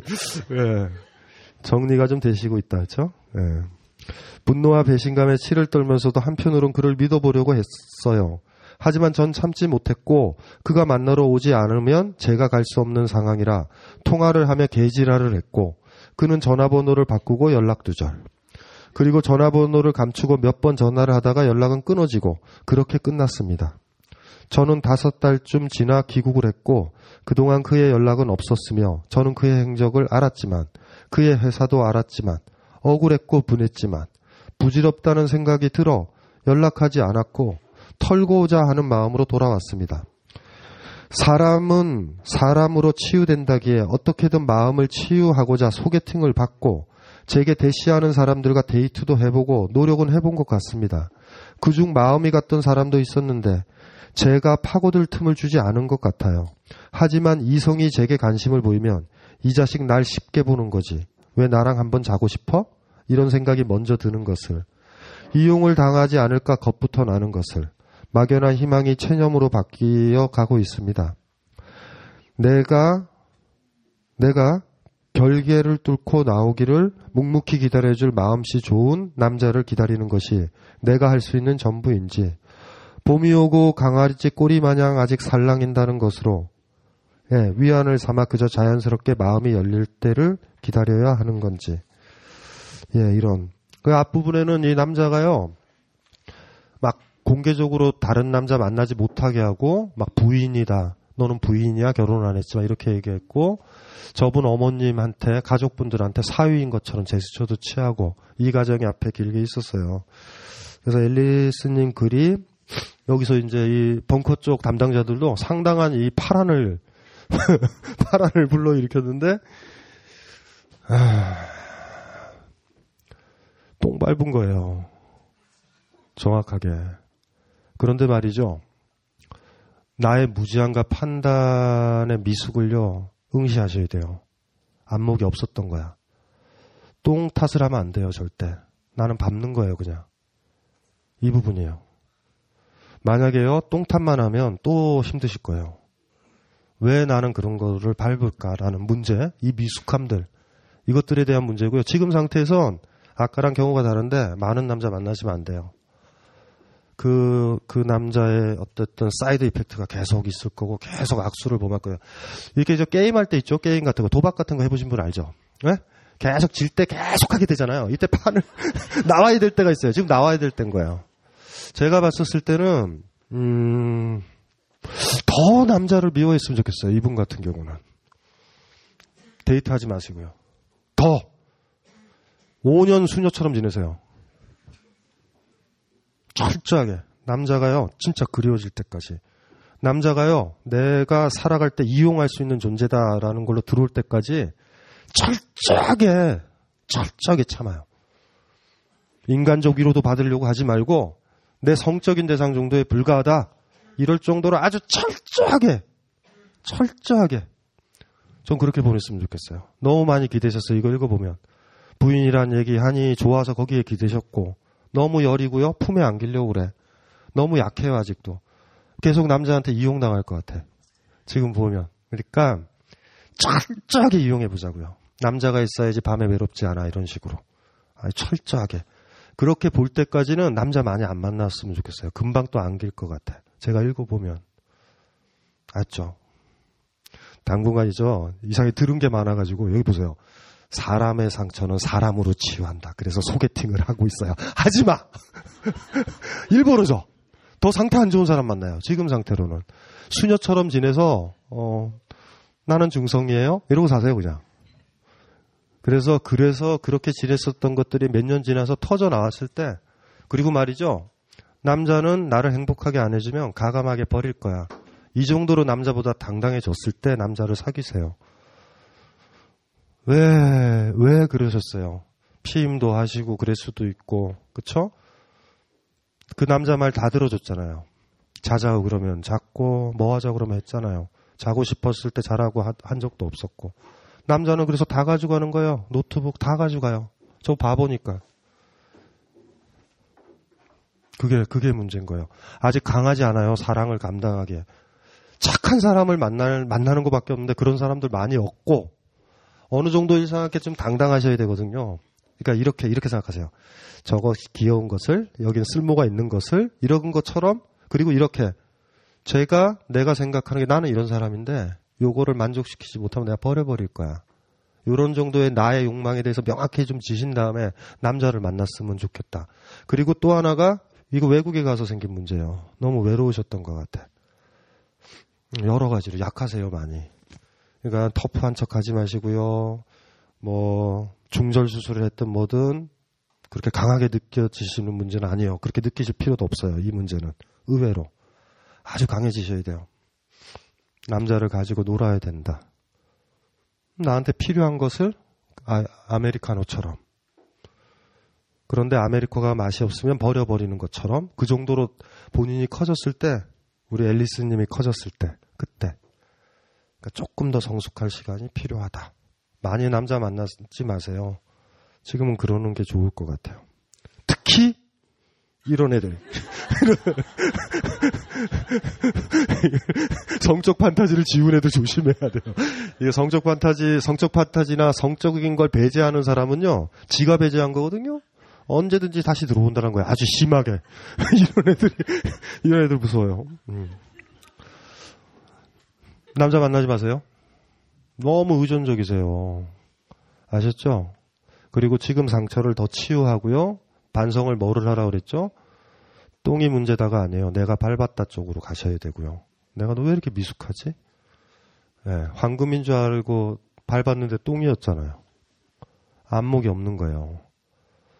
그쵸, 그쵸, 그쵸. 그 다시 반복하기가 쉬워요. 그러니까 누구한테 의존하지 말고 그 사람이 원하는 대로 내가 하려고도 하지 말고 그 사람한테 인정받으려고 이러지 말고요. 내가 원하는 거예요. 앞으로 이래요, 남자 관계에서. 내가 너를 인정한다. 어, 내가 원하는 걸 너한테 피력한다. 이 정도 됐었을 때 있죠. 됐었을 때 남자랑 사랑을 하면 좋을 것 같아요. 좋은 거 배우신 거예요, 사실. 좋은 거 배우신 거예요. 경험은요, 무시하지 못한 그거를 줘요, 우리한테. 강인함을. 근데 지금은 남자로 해결될 문제가 아니다. 예. 계속 그러면은 저기 뭐 얘기하시고 싶으신 거 있나요? 네, 음, 그 일이, 그니까 그 사람이랑 그, 이제 그렇게 된 게 한 1년 정도 됐어요. 1년 가까이 됐는데, 그니까 귀국을 하면서, 그니까 제가 아까 그래도 쓴 것처럼 털어버리고 오자고 했고, 그니까 생각을 했지만 그게 뭐 완전히 털 수는 없는 거잖아요. 그래서 이, 좀 잊고 지내고 일부러 막 바쁘게 되게 많은 것을 하면서 지, 지냈어요. 근데 그러니까 최근에 들어서 다시 그 사람에 대한 분노가 다시 막 생기기 시작해요. 그렇다고, 그러니까 뭐 그, 뭐라 뭐라 그러지? 그러니까 사람을 그러니까 뭐 미워하는 감정도 그 미련이 남아서 그런 거라고 하는데 제가 생각했을 때 정말 그 사람이 다시 보고 싶거나 그립거나 그 좋았던 기억들이 남아 있, 저는 그게 있지는 않은데 그 인, 그, 그, 그 정말 쓰레기 같은 사람이 어, 다, 막 진짜 정말 죽이고 싶을 정도로 막 그렇게 막 그런 생각이 막 스물스물 나와요. 예전에 그랬던 감정들이요. 그래서 어차피 저는 그 사람을 마주치지 못해요. 여, 여기서 만날 수 없어요. 그래도 내가 얘를 이 인간을 다시 한번 마주치게 된다면 내가 갖고 있는 어떤 것으로라도 너에게 상처를 입고 네, 진짜 눈을 찔러버리고 싶어 막 이런 생각이 들어요. 근데 그, 그것도 시간이 지나면 해결될까요? 그 때로는 때로는요 어떤 어떤 사람들은요 지금 얘기한 것처럼 해야 될지도 몰라요. 무슨 소리인지 알죠? 내 손이 찢어지더라도 칼로 찔러야 되는 경우가 있어요. 근데 되게 알면서도 하시는 건 어쩔 수 없는 것 같아요. 그 부분은. 진짜 만나가지고 샤프로 눈을 확 찔러도 돼요. 근데 그 상처는 자기한테 오는 건 알잖아요. 그쵸? 그럼에도 불구하고 하시고 싶다면 일단 가서 찾아야죠. 그건 상관없어요. 자기가 결정하는 거예요, 다. 그 부분은. 그렇게 해서 괜찮으시다면. 그건 또 힘이 돼요. 음, 누구 미워하는 힘처럼 우리의 삶을 또 활기차게 하는 것도 없거든요. 음, 정신이 명료해지거든요. 어쩌면 또 거꾸로 그 분노들 그런 것들이 당분간은 본인이 살아가는 힘일 수도 있을 것 같아요. 그게 간념적인 건지 아니면 진짜로요, 진짜로. 내 손이, 왜냐면 그걸 자꾸 떠올리고 개를 찾으려고 그러고 눈을 찌르려고 그러고 배를 찌르려고 그러는 건 어쨌든 그 상처 수준에서 계속 머물겠다라는 거예요. 그리고 사실 이렇게 얘기해도 되죠. 그 상처 받았을 때 죽고 싶으신 거예요. 사실 기본적인 거, 미래 안 보시는 거예요. 미래는 없는 거예요. 진짜 미우면. 내 손도 잘리는 거예요. 그러니까 아까 이제 어떤 분도, 여기, 저기 아버님 얘기를 했잖아요. 지금 그 1, 2년 전에 있는 그, 그걸로 해가지고 거기서 다 해결하는 거는 다 할 수는 있어요. 그지만 본인 상처는 엄청 커지고 거기서 죽을 거예요, 거의. 근데 그거는, 그거 아시고 하셔야 돼요. 저는 괜찮아요. 저는 그, 저기 저 상관없어요. 상처라는 거 내 손이 찢어진다라는 걸 알면서도 그 사람을 찌르고 싶다면 찌르세요. 예, 그거 상관없어요. 나머지 것들은 다 그 다음에 벌어지겠죠, 일들은. 그 다음에 그건 보는 거죠. 근데 한번 두고 그거를 생각을 해보셔야 돼요. 그 1, 2년 전에 지금 본인은 변하지 않았어요. 하나도. 그 상처받은 그대로 상처받은 짐승처럼 지금까지 가 있는 거고 남자를 만나는 것도 그 상처를 쓰다듬어 주기를 지금 원하는 건데 누구도 쓰다듬어 주지 않아요. 그런데 지금 그래서 여러 가지 문제에서 그 상태로 가고 그걸 복원을 하실 수 있을 것 같은데 그거는 문제는 지금 그런 거예요. 거꾸로 얘기하면 1년여 지나서 한국으로 돌아오신 다음에 삶이 그닥 행복하지 않으세요. 지금 그 많은 불행들의 탓이 그놈이에요. 이거일 수도 있어요. 결과적으로 그 인간 만나봤자 아무 의미도 없을 수도 있어요. 근데 가지수는 많은데 제가 봤었을 때는 진짜로요. 내가 푹 찌르는 칼 있죠. 칼의 손잡이가 칼날이라는 걸 아시고 결정을 하시면 돼요. 상관없어요. 예. 진짜로 당당한 사람은요, 죽을 각오를 하고 복수를 해요. 되게 누군가한테 복수를 못하는 거는요, 내가 당할 불이익 때문에 못해요. 경, 감옥에 갈까봐. 그건 덜 미워하는 거예요. 진짜 미워하면요, 내가 무슨 상관이에요. 저 인간 없애면 되지. 그, 우리 동양의 불구대천의 원수라는 말 있죠. 같이 하늘을 이고 살 수 없다. 우린 요새는 너무 여러분들이 나약해져서 복수도 못해요. 감옥 갈까봐. 직장 못 나갈까봐. 복수는 그렇게 하지 않아요. 진짜 복수는요, 다른 걸 의식하지 않아요. 그냥 제 저놈이 나보다 더 아프면 돼. 그리고 내가 겪을 모든 아픔들은 괜찮아요. 그거에 비해선. 그럴 생각까지 가지고 계신다면 하셔도 돼요. 누구 죽었다 이제. 하셔도 돼요. 그건 본인이 선택하는 거예요. 음, 어떻게 하실 거예요? 그건 고민해 보세요. 많이. 하셔도 돼요. 경찰에 끌려갈 수도 있고 다 감당, 감당하는 거예요. 진짜 미우면. 나를 더 사랑하는가? 내가 경찰에 안 가고 범법자가 안 되고 살인범이나 어떤 상해범으로 내가 사회에서 매장당하는 것, 그건, 그게 싫은 거는 나를 사랑하는 거 아니에요. 나를 사랑하는 것보다, 나를 사랑하는 것보다 그 사람을 미워함이 더 크다면 미워할 수 있어요. 스스로 이렇게 한번 생각을 해보세요. 그 많은 것들 다 앞으로 생길 복수를 못하는 거는요, 그 사람을 미워함보다 나를 더 아낌이 더 크기 때문에 못하는 거예요. 그래서 우리는 비겁한 거예요. 복수도 못하고. 그러니까 매번 차이고 힘들어요. 항상. 이게 뭔지 아시죠? 나를 건드리면 죽여버리겠어. 뭐 이런 식의 기백도 없어요, 좀. 근데 지금 이제 어쨌든 힘든 상황이고, 오늘 이거 얘기했잖아요. 그리고 너무 좋아요. 우리 엘리사. 엘리스? 엘리스? 이상한 나라의 앨리스예요? 어디 그 저기 저 저기 그죠? 그쵸? 토끼를 조심하셔야 돼요. 예? 그쵸? 토끼를 조심해야 돼요. 이상한 나라 앨리스의 모든 문제는 토끼의 문제예요. 그놈 때문에. 그래서 오늘 이걸 해서 저는 이런 거에 희망을 보는데 오늘 처음에는 밝히지 말라고 그랬다가 지금 하셨잖아요. 이거 자체로 저는 저기 해결의 실마리가 있다라고 봐요. 가지수들 다 있습니다. 다 있어요. 도, 해도 해도 돼요. 여기 계시는 분은 알잖아요. 저분이 미국 가서 그분은 찔러 죽일 때 돌 던질 사람 없죠? 예? 우리 저 벙커에서 숨겨주자. 괜찮아요. 그거 괜찮다고. 예, 결정했어도 돼요. 결정폭 중에 하나예요. 그런데 제가 항상 걱정하는 건 우리는 과거에 살지 않고 지금에 산다라는 거야.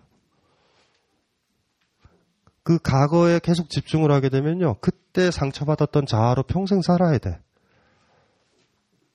그래서 저 아직 저기 아버님한테 겪었던 것들 있죠. 그렇게 되는 것처럼 다 생각을 해보세요. 그래도 그래도요 인간은요 내 삶을 리셋하고 싶을 때 리셋하는 거예요. 대신 리셋을 하면 우리 파일 같은 거 리셋할 때 있죠. 얼마 전에 일을 겪었어요.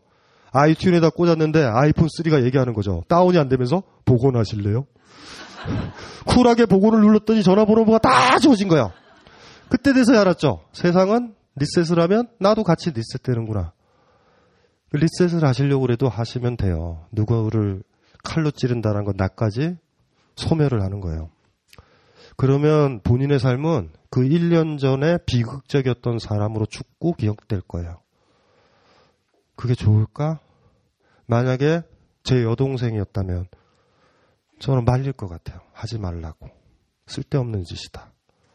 근데 굳이 제 여동생이 하겠다 그러면 옆에서 도와줄 거예요. 어쩔 수 없잖아. 여기 계신 분들도 아마 그런 입장일 거예요. 예. 무슨 뭐, 예, 양심의 가책, 뭐, 사회 질서, 쓸데없는 소리 하지 마세요. 그것, 그것 때문에 우리가 힘들어요. 죽을, 죽었다 깨날 때까지 지켜야 될 법전 중에 하나가 한무라비 법전이에요. 한무라비 법전. 한무라비 법전이 뭐예요? 눈에는 눈, 예. 누군가 나한테 잘해주면 잘해줘야 되고요. 누군가를 나를 함부로 대하면 그만큼 되돌려 주는 거예요. 이걸 못했을 때 우리가 힘들어요. 우리의 가장 비겁한 인간이 뭔지 아세요? 누군가 나한테 잘해줬는데 그걸 편히 여기고 잘해주지 않고 누군가 나를 못해주면 그 사람한테 인사를 해요. 이런 젠장할. 이거 죽어야 될 인간이에요. 그리고 어떻게 나한테 잘못한 아이를 내가 용서를 해요. 용서는 강한 사람만이 하는 건데. 용서는 하지 마세요. 아니면 거꾸로 해가지고 그 회사를 인수해가지고 걔를 사우디로 보내가지고 뭐, 뭐 이렇게 복잡해서 이렇게 합법적으로 죽이는 방법도 많아요. 그럼 뭐 많다고요 그거는. 하지만 잊지 마시고요. 가슴에 이렇게 꼭 가지고 있, 고 지금은 죽이기가 만만치가 않잖아요. 힘을 키우셔야죠. 음. 절대 나한테 못해줬던 사람 용서하지 마세요. 언제 용서해야 되는지 아세요? 본인이 굉장히 강해져서 박근혜 다음 대통령이 됐을 때 그때는 용서해도 돼요. 용서는 강자만이 할 자격이 있어요. 약자는 용서가 아니라 고통을 그냥 감내하는 거예요, 대개가. 그래서 때때로 보면은 막 맞은 아이들이요. 맞이 막 아버지가 때렸는데 아, 이들 인터뷰하면 꼭 그래요. 저는 아버지를 이해하고 용서해요. 아이 참 지랄을 해요. 절대 그런 일은 없어요. 그러니까 그거 잘 생각을 해보고 더 강해진 다음에 용서하고 지금은 아주 미워하셔야 돼요. 지금은 미워하는 것만 남은 거예요, 사실은. 지금 용서하면요. 이 세상의 모든 나한테 가해질 폭력을 무방비 상태에 맞을 수밖에 없어요. 아셨죠? 그 자세한 디테일한 상황은 이분이랑 상담을 하세요. 지금 보니까 단연간의 경험이 계신 것 같으니까 예 자세한 거 얘기를 해주세요. 음, 계신. 그러니까 우리가 필요한 거 매장이 아니라 저분과 저분은 우리랑 비슷한 건데 낭만주의자시거든요. 땅에 직접 묻어야지 우린 매장이에요. 사회적 매장 의미 없어 우리는. 뭔지 알죠? 우리는 매장은 사회적 매장은 은유잖아요 은유. 사회적 매장이지만 잘 살아요. 그러니까 우리가 하는 건 삽 들고 집에 넣고 흙을 덮는 거잖아요. 우리 매장이 저분 생각하는 건 그거예요. 그 정도 해야 분이 풀린다. 예. 네. 그런 거니까 어쨌든 자세한 거는 좀 그래서 다양한 방법. 미국에 있대요. 좀 복잡해요 상황이. 네, 아주 복잡해요. 우리 언어의 한계들이 있기 때문에 말을 잘해야지 뭐 매장도 시키지. 그 어휘수도 딸리고. 자 이제 가족. 이건 뭐예요? love Seattle 78. love Seattle 78 어디 있어요? love love love 맞죠? 시애틀의 잠 못 이루는 밤을 잘 보셨나요 옛날에? 아 시애틀 좋아하세요? 한국 너무 싫죠. 대통령도 싫고. 네. 그래서 이거 이분은 이래요. 지난 두 번의 벙커 강의를 좀 가장해서 한 20번은 들으며 아 이렇게 살아도 되는구나. 이렇게라뇨. 참 이게 뭐야?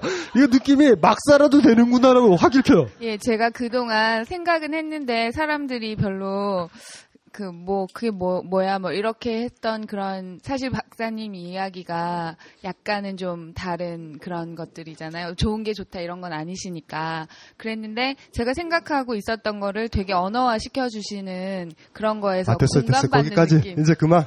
아 좋다. 인정을 받아야 돼요 사람은. 자 가슴 울컥하며 듣는 내내 가슴 뻐근했었던 박사님을 향한 팬신가 이건 꼭 읽어야 돼요.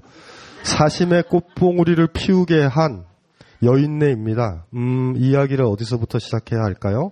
저의 심장의 다양한 쫄림을 크게 대분류로 나눈다면 두 가지 상위 개념이 만들어집니다. 한 가지는 어머니, 그리고 또 한 가지는 간등갈기의 노출입니다.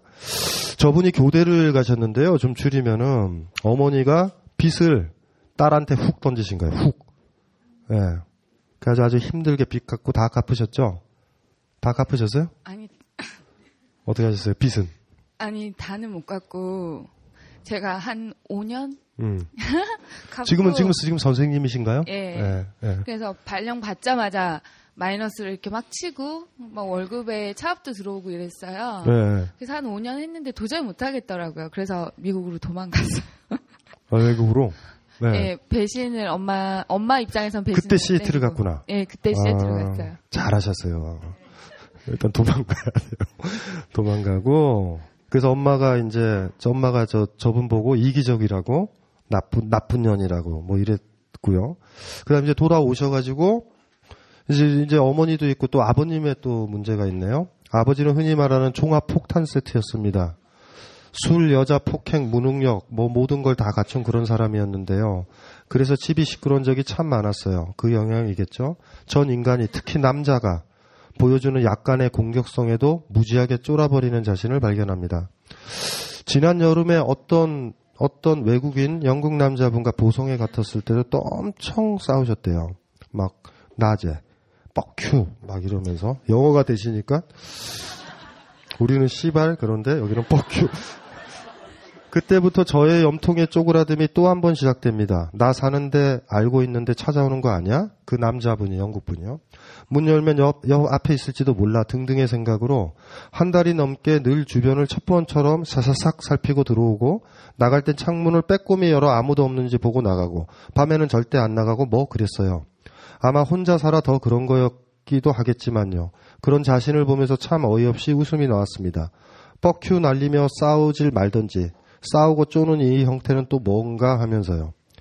일할 때도 하라는 대로 잘 안 하고 한 번 먼저 버틴겨 보고 엄마가 넌네 멋대로 사는 이기적인 애야라고 하고 못된 성질대로 나불거리며 살면서도 마음속에서는 항상 심장이 두근두근 쪼글쪼글합니다. 범생이로 살았던 나쁜 경험 때문일까요? 예. 그, 저기 보세요. 저도 정말 겉으로만이 아닌 멋진 어준 총수님처럼 진정한 뻔뻔함과 강철 심장으로 쫄지 않고 살고 싶습니다. 이분은 벌써 오늘 강의의 요점을 알았어요. 진정한 뻔뻔함이라는 얘기를 하는 거죠. 시애틀에 늦게 가신 거예요.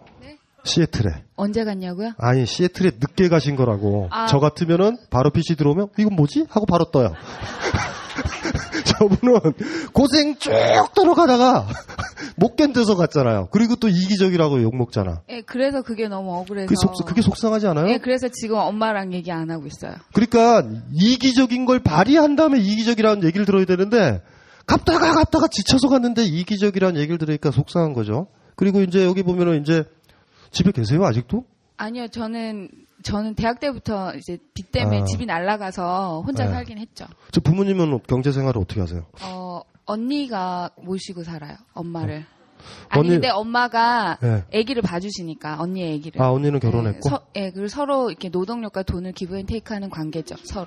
근데 저는 아무것도 안, 안 주고 안 받고 싶어서 이제 예, 지금 저 부모님은 어디 사시는데요? 언니랑 아니 어디? 그 언니네 집이 어디예요?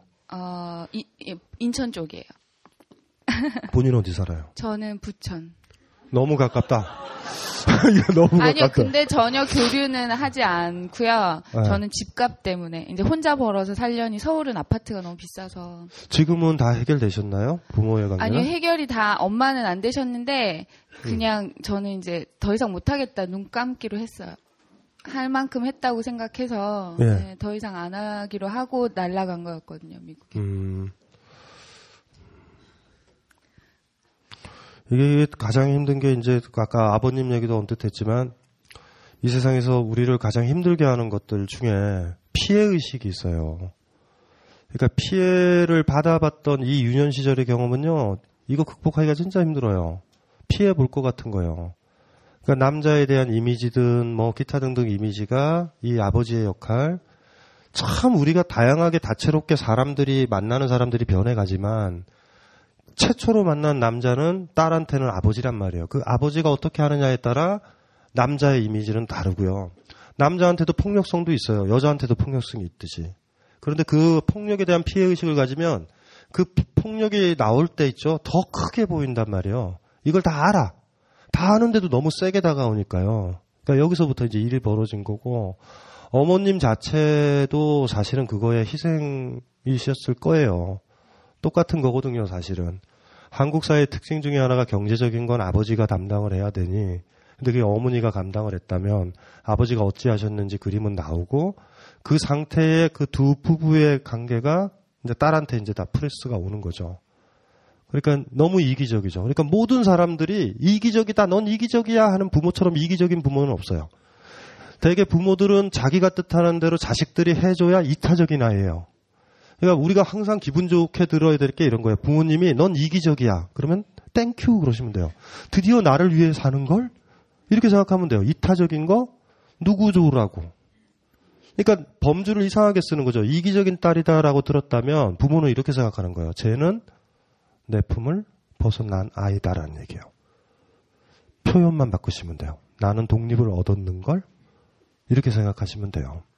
그러니까 그걸 가지고 또 이기적인 얘기를 싫어하시면 안 돼요. 또 그것도 싫어하실 거야 일정 정도로. 그거는 좀 나아지고 있는 것 그건 같아요. 나아지죠. 그거부터 고치셔야 돼요. 저 사람이 말하는 이기적이다란 말은 내 삶을 사는 거예요. 그럼 어 고맙네 인정받았네 이러면 돼. 여기서도 조그만 단어 하나지만 여러분들이 무슨 일을 할 때 이런 경우 있죠. 우리 집 사정은 허락치 않아. 너 이거 하지 마. 이럴 때 여러분이 할 때 있죠 그냥. 그럼 부모님이 꼭 그러잖아요. 너 너무 이기적이다라고 그럴 때.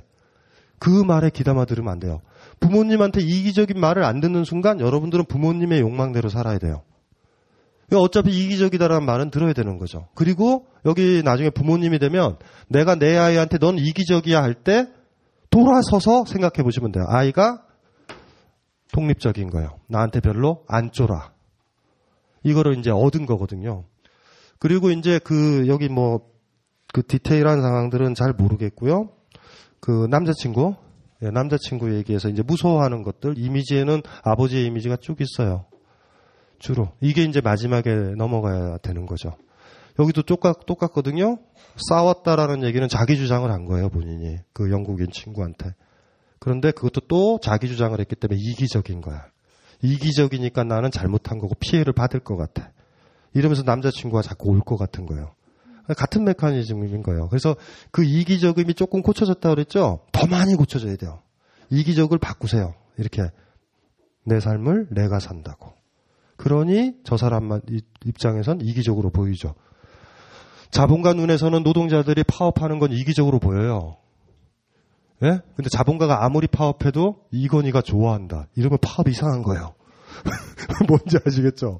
그 이기적이다라는 얘기를 듣는다라는 건 드디어 여러분의 길들을 가는 거예요. 근데 이게 더 성숙해지시면요, 어, 그, 저 사람은 멋지게 자신의 삶을 사는 걸 이렇게 되는 거예요. 그러니까 본인도 그걸 바꾸세요, 이렇게.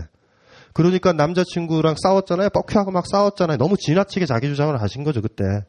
근데 돌아오니 내가 이기적이니까 이기적이면은 피해를 받고 혼도 나야 되고 하는 이 메커니즘이 가족과의 관계에서 그 외국인 남자친구까지 투사가 이렇게 돼 있는 것 같아요.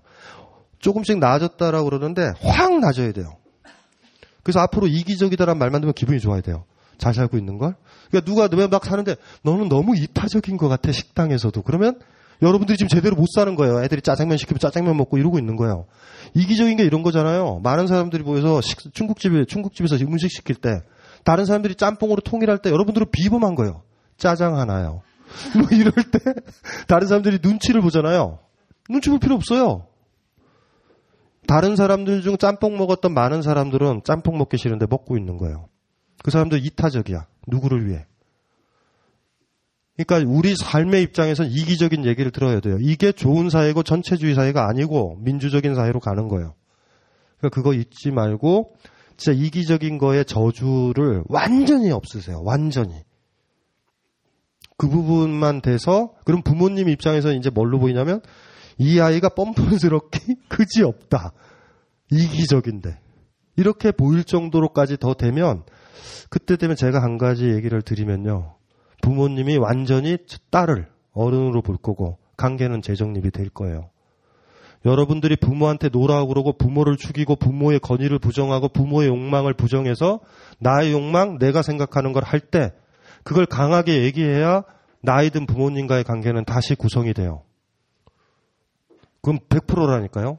어른이 되는 유일한 방법은 아이가 어른이 되는 방법은 부모를 죽여야 돼요. 그 임제 스님이 얘기했던 것처럼 부모를 만나면 부모를 죽이고 부처를 만나면 부처를 죽이라는 얘기가 그거 얘기라고요. 지금 아직도 덜 죽인 거예요. 완전히 죽여서 이기적으로 당당하게 쓰세요. 뻔뻔하게. 그 가정으로 가시는 거니까 그렇게 하시면 될 것 같고요. 꼬마 만두님 계세요? 꼬마 만두님. 음, 고마워요. 가셨고. 어이, 저는 사실은 여러분들 사랑하거든요. 이 한 몸 불타도록 지금 하고 있는데 이게 뭐 양이 줄어들질 않아요. 미숙이님, 아 지금 해결이 됐나요? 고맙습니다. 야 여러분들 급하게 진도가 나가고 있어요. 스팔타님, 스팔타님, 아 가셨나요? 그렇죠.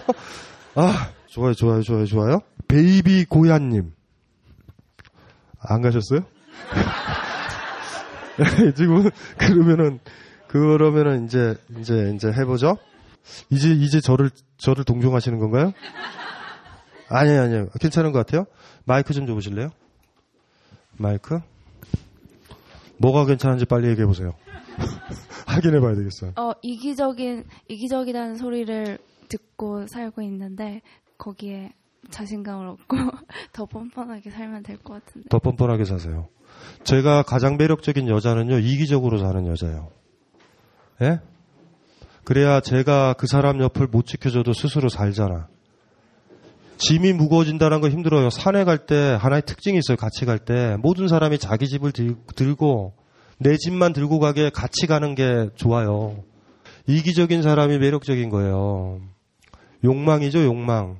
제가 아까 얘기했잖아요. 어떤 사람은 그 사람이 다른 사람과 다른 거는 겉모습이나 성적인 모습, 육체적 모습이 아니라 그 사람이 뭘 좋아하느냐라는 거예요. 그러니까 우리가 어떤 사람을 좋아한다고 사랑한다라고 그 사람을 인정한다라는 거 그 사람이 좋아하는 걸 인정하는 거예요, 사실. 그래서 사실 극단적인 경우로 얘기할까요? 제가 이분을 사랑하잖아요. 근데 이분이 얘가 얘가 어리다고 얘를 사랑해. 그럼 저는 이분을 사랑하면 얘 사랑하는 것도 사랑해야 돼요. 잘 보세요. 이분이 슈베르트를 좋아해요. 그저 그 인정해야죠. 부인 못하죠. 여러분도 이거 견딜 수 있어요? 이분이 뭐 슈베르트 좋아해요. 뭐 좋아해요. 음식은 이거 좋아해요. 그쵸? 차이 라떼 좋아하고 차는 이래요. 여러분 부정 안 하죠? 그거 부정하면 사랑하는 거 아니잖아요. 그런데 여기서 예외가 있어요. 대부분 사람이. 다른 남자를 사랑하는 건 어떨까? 어떠세요? 어때? 좋아하는 남자가 있는데 다른 여자를 좋아해요. 그, 그, 죽, 누가 죽이자. 죽이자는 뭐예요, 죽이자는. 죽이자는 뭐예요? 요게 여러분들이 항상 사랑을 할 때나 좋아할 때 고민해 봐야 되는 거예요. 그러니까 논리적인 거지만 굉장히 깊이 있는 얘기예요. 어떤 사람을 사랑한다라는 건 그 사람이 사랑하고 좋아하는 걸 도와주거나 더 가깝게 가도록 하는 거죠. 그래서 예를 들면 제가 이분을 사랑하면 얘를 집에 못 가게 해서 같이 있게 해주는 거예요. 오늘은 잘 지내? 이게 사랑이에요. 하실 수 있어요? 슈베르트 CD는 갖다 주지만 사람은 안 갖다 주죠. 우리의 사랑은 그 정도로 탐욕스럽단 말이에요. 이게 무슨 사랑이냐고. 사랑 아니지. 이, 이 부분들 고민들을 좀 많이 해보셔야 돼요. 그래서 여러분들이 스스로 해줘야 될 것들은 누구 관계에서 여러분 욕망에 대해서 여러분이 생각하는 거에 대해서 당당하게 얘기를 해야 돼요. 그건 기본적인 거야. 그리고 이기적이다라고 나 그걸 이기적이라고 보는 사람은 나쁜 사람이고 이제 고맙다 네가 원하는 걸 알았으니 내가 그러면 스스로 그 사람은 생각하는 거죠. 그 상대방이 원하는 걸 내가 해줄 수 있는 사람인지 아닌지 거꾸로 그 사람이 원하는 거와 내가 원하는 것이 완전히 상충되면 관계는 지속 못해요. 왜냐하면 우리는 부정할 테니까. 그래서 많은 부분 어떤 사람들이 좋아하는 거에 리스트가 A, B, C, D 이렇게 있잖아요. 그 리스트와 내가 좋아하는 거의 리스트가 50% 이상 좋아져야 그 사람을 좋아하거든요. 근데 완전히 상충되면 우린 좋아할 수는 없죠. 그러니까 그 기본적인 조건은 뭐냐면 내가 나 자신을 굉장히 많이 보여줘야 돼요, 상대방한테. 내가 원하는 것들에 대해서. 예. 뭐, 그건 기본적인 거죠. 그런데 이제 상대방이 내가, 그러니까 상대방 입장인 거예요. 여러분이 여러분이 원하는 걸 밝혔잖아요? 근데 상대방이 자기가 원하는 거 있죠. 자기가 좋아하는 거와 상충된다고 그래서 너는 왜 자꾸 그걸 원해? 나는 싫은데? 너 이기적이야. 이러, 이렇게 나오는 거예요. 이기적이다라는 얘기를 어떤 사람이든지 간에 하면 그 사람과의 관계는 끝난 거예요, 사실. 내가 하는 내 행위가 이기적으로 보이고 저주스럽게 보이고 내 말을 안 듣고 나를 배려 안 한다라고 보는 사람과 무슨 관계를 가져요? 근데 부모와의 관계는 조금 복잡하죠. 그런 점에서. 근데 남녀 관계에 대해서 너는 너무 이기적으로 생활하는 거 아니야? 그럼 빨리 헤어지면 돼요. 그래, 나 이기적이야. 안녕. 하고. 그게 이제 공존을 했었을 때 우리의 그, 그 사랑이라는 게 가능하거든요. 그거 좀 생각을 좀 하셨으면 좋겠어요. 이기적이지 않아요? 이기적이란 말 죽을 때까지 들어야 돼요. 이기적이다. 이타적이지 마세요. 이타적이다라는 얘기는 다른 사람을 맞춰주고 다른 사람한테 인정받고 있고 다른 사람 눈치를 보고 있다라는 거고 다른 사람이 원하는 걸 맞춰줘서 이타적으로 보이는 거예요. 절대 그 짓 하지 말기. 죽을 때까지 철저하게 이기적으로 되어 있기. 아셨죠? 이거는 불문율이에요. 불문율. 이것도 못하면 여러분들은 남이 원하는 걸 하는 노예로 살 거예요. 주인 입장에서 노예는 얼마나 아름답고 숭고하고 충직하고 예뻐요. 사랑스러운 딸이고 사랑스러운 부인이지 집에 식모처럼 얘기를 하고 일하고 얼마나 좋아. 불만 없이 시키는 대로 하면 누구 좋으라고. 그러니까 그런 것들은 좀 생각을 좀 해보시면 되고요. 자, 스물 하나 처자 이거 했나요? 어, 됐다. 됐어요. 또, 또 하라고요? 외모. 로또 6, 6, 6 슬러시 45. 로또. 가셨군요. 돈 문제요. 나노님. 나노님. 이 돈에 대한 이야기니까 요거는 한번 해볼게요. 나노님 계세요? 이제 지치신 분들이 카카오톡을 날리기 시작했어요. 나 못 들어요. 야, 근데 저 여러분들 너무 고맙다. 지금 12시가 넘었는데 여기 계시는 분들은요. 너무 고마운데? 이 추세로 몰아서 대선에 나가봐요. 이 정도면, 이 정도면 뭐 해보겠는데? 돈, 나노님. 저는 쪼는 게 딱 두 개가 있는데요. 하나는 돈이고 하나는 운명입니다. 운명이 있고 없고 그게 중요한 게 아니라 전 여태까지 제가 살고 싶은 대로 살아오지 못했습니다. 하여간 열심히는 살았는데 어렸을 때부터 뭘 배우고 싶거나 하고 싶어도 돈 때문에 포기해야 했습니다. 학교도 그런 식이었고 직업도 그런 식이었어요. 항상 눈앞에 돈을 기준으로 선택을 해야 했습니다. 그러니 만족할 수가 없었죠. 부모님과의 관계나 사랑이니 우정이니 사회적 안정과 성공 다 저와는 멀다고 생각을 하다 보니 이게 내 운명인가 하는 생각이 들었습니다. 열심히 살아도 결국은 만족할 수 없는 게 내 운명인가 뭐 그딴 생각이 정말 들더라고요. 힘들 때마다 사람들은 고진감래 운운하며 나아진다 희망을 가져라 등의 떡밥을 던지는데요. 문득 내가 죽을 때 결국 살아보니 15, 15살 때 인생을 거지 같다고 느낀 게 정답이었잖아. 낚여서 몇십 년을 고생한 거야. 시발, 눈물 두 개. 이런 생각이 들 수 있겠다 싶습니다. 돈에 쫄다 보니 돈에 집착하고, 운명에 쫄다 보니 부정적이고 회의적이고 허무적이 됩니다. 뭐 장점이라면 김정은의 전쟁 드립에도 쫄지는 않더군요.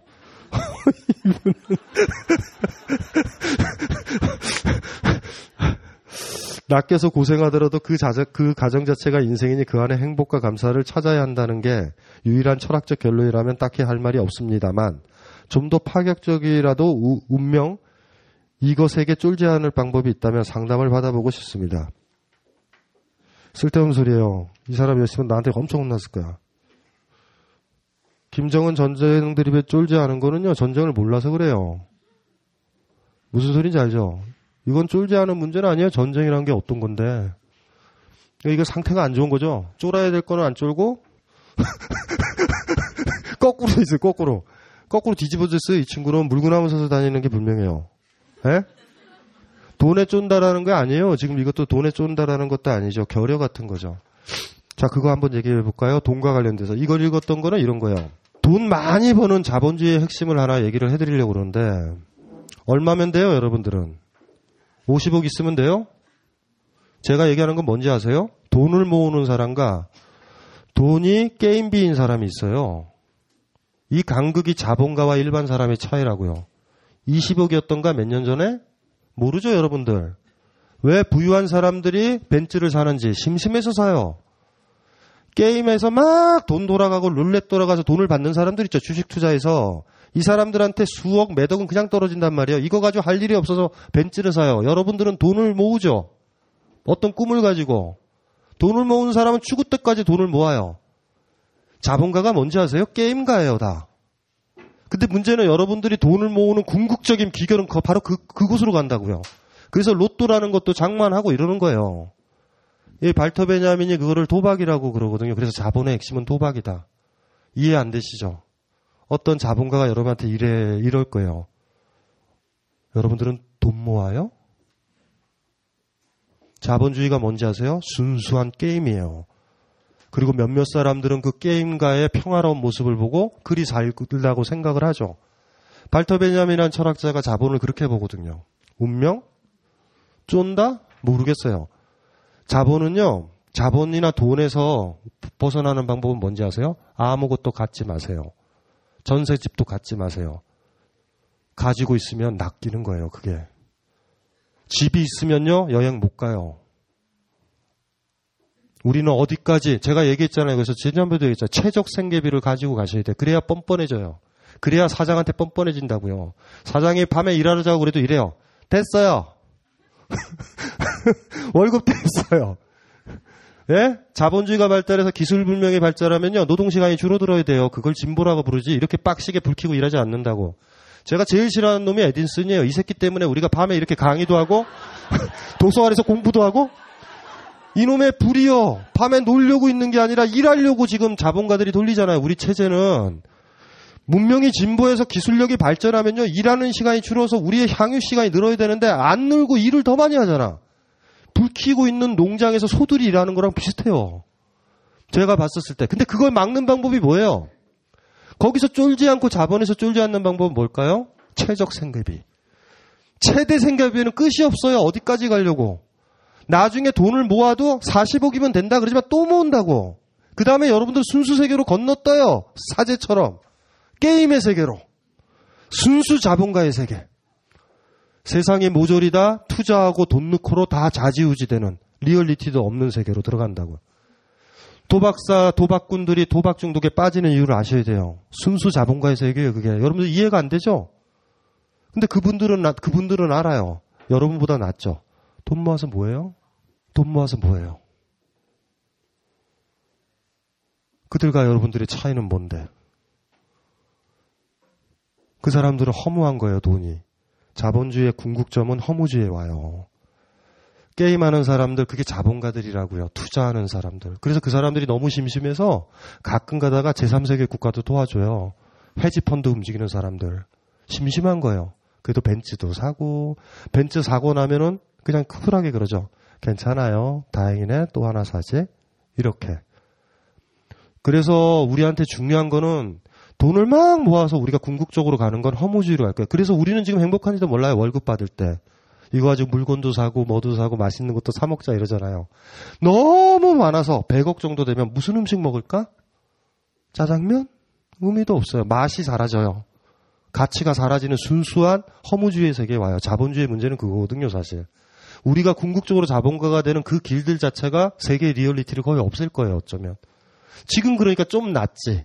지금은 돈을 보면서 여행도 갈 수 있을 것 같고 이렇잖아요. 그래서 이제 중요한 거는 우리가 돈에 쫀다라는 이런 차원에서 보면 여러분들이 해야 될 게 최적 생계비를 다 계산을 정확하게 해야 돼요. 그래야지 그 나머지 시간 동안 나머지 돈 액수 동안은 뻔뻔해져요. 아셨죠? 안 해요. 갑자기 사표 내는 거야. 왜? 2년간 많이 모았어요. 안녕. 이러면, 어, 이거 뭐야, 이거는 저 프로젝트를 앞두고. 그건 당신 프로젝트예요 하고 가요. 그러면, 이게, 이게 사실은, 이분이 지금 돈이라는 나노분이 했었던 거 보면 사실은 바, 바, 바닥에 그 있어요. 돈에 대한 그 강력한 집착, 잘 모르는. 우리는 언제 그럴까요? 순수한 허무주의인 자본주의 세계에 언제 갈까? 돈을 내가 아무리 낮에 막 음식 사 먹고 쓰더라도 오늘 투자한 돈으로 17억이 또 입금이 되네요. 이런 세계. 생각하면 생각만 해보세요. 좋으세요? 놀라운 일이 벌어져요. 우리가 그렇게 받을 때 또 수십만 명이 또 죽어나가는 거예요. 자본주의 이기는 유일한 방법은 우리가 최적 생계비를 계산을 해내느냐, 자족할 수 있느냐라는 문제예요. 사실. 그래야 뻔뻔하죠. 디오게네스가 왜 당당해요? 통 하나밖에 없잖아. 통. 통. 아파트가 있으니까 아파트에서 쫓겨라도 나죠. 뭐 쫓겨날 게 없는데? 그거를 지금 얘기하기는 상당히 힘들어요. 자본과 관련돼선. 그래서, 예. 음, 나노님. 운명이요? 글쎄 모르겠어요. 자, 어? 다 했는데요? 자, 죄송해요. 앞에 읽었던 것들이 밑에 깔려 있을 뿐이었어요.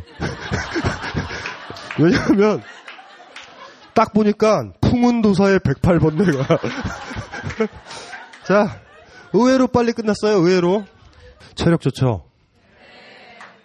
예. 네.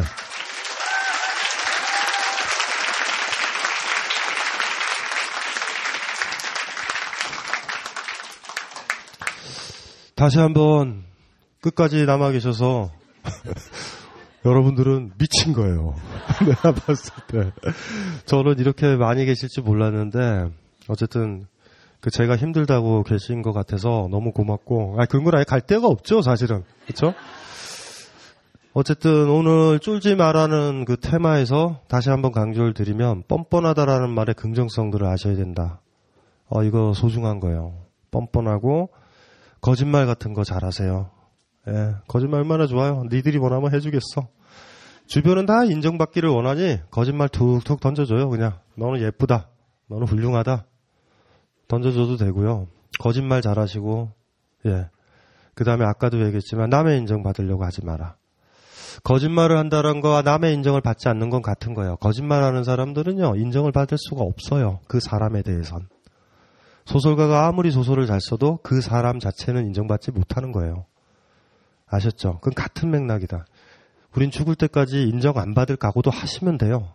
그런데 절망은 아니에요. 고독으로 가진 않아요. 그렇게 됐었을 때 예를 들면 저랑 김호준이랑 만나서 서로를 인정하거나 그런 사이는 아니거든요. 그러니까 진짜로 그래요. 왜냐하면 걔가 뭐라고 지랄을 해도 나도 나는 나대로 살고 내가 뭐라고 그러지도 않아요. 말도 안 들어요. 걔는. 이렇게 비슷하게 그래서 제가 이 시간에 여기 벙커라는 곳에 와 있는 거예요. 그런 식으로 사람들이 또 생겨요. 아셨죠? 그래서 서로 아는 거예요. 쟤는 모독을 해도 모욕을 해도 별로 힘들지도 않고 쫄지도 않고 검열도 안 하잖아요. 그렇죠? 이제 그런 것들 그런 것들 같은 거예요. 거짓말을 잘해야 된다. 그거는 이제 남에게 인정받을 받지 않으려는 각오가 있어야 가능해요. 진실을 얘기할 때가 올 수도 있어요. 거짓말의 차원에선 그때는 뭐 아니면 도일 거예요. 어쩌면 그러니까 쉽게 진실에 대해서는 얘기하지 말고요. 예. 그 뻔뻔함으로 상당히 많은 시간을 보냈을 때 여러분들은 쫄지 않는 자아로 만들어져요. 뻔뻔한 자아가. 근데 그게 하나의 단계라는 건 잊으시면 안 돼요. 아까도 얘기했지만 너무 쫀, 쫀다라는 거와 당당함을 대조로 두면 안 돼요.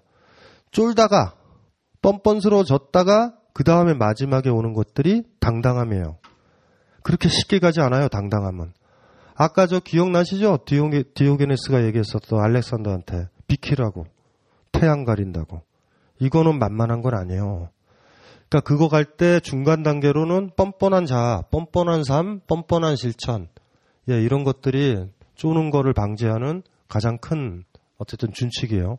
그래서 몇몇 분들도 그 김호준 씨를 본 거죠. 아까 김호준의 그 무슨 뻔뻔함 언뜻 보신 거예요.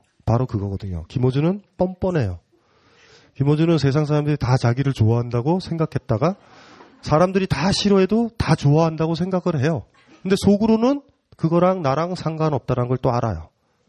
이런 거는 굉장히 힘든 거예요. 여러분들도 각자 각자 살아있는 그 표본이 있잖아요, 표본이. 그 사람을 보고서 보시면 돼요. 그렇게 하면 되죠. 어쨌든 다시 한번 끝까지 있어 주셔서 고맙고 저는 지금 제가 말하는 건지 말이 저를 하는 건지 잘 모르겠어요. 그래서 계속 하다 보니까 간성이 붙어 가지고 마이크를 계속 잡고 있어야 되겠다라는 그런 생각도 들고 어쨌든 다음 달에는 뭔가 좀 뭔가 좀 더 재밌는 주제를 가지고서 얘기를 좀 해보고 그리고 앞으로는 이 상담을 검열을 좀 해야 되겠다.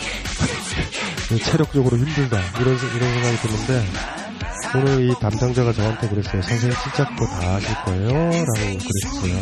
제가 그랬죠. 다 해야지. 웬만하면. 왜냐하면 중요한 건 시간이에요. 무슨 말이죠?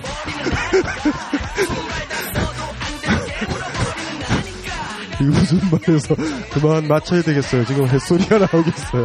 마치겠습니다. 나 이런 사람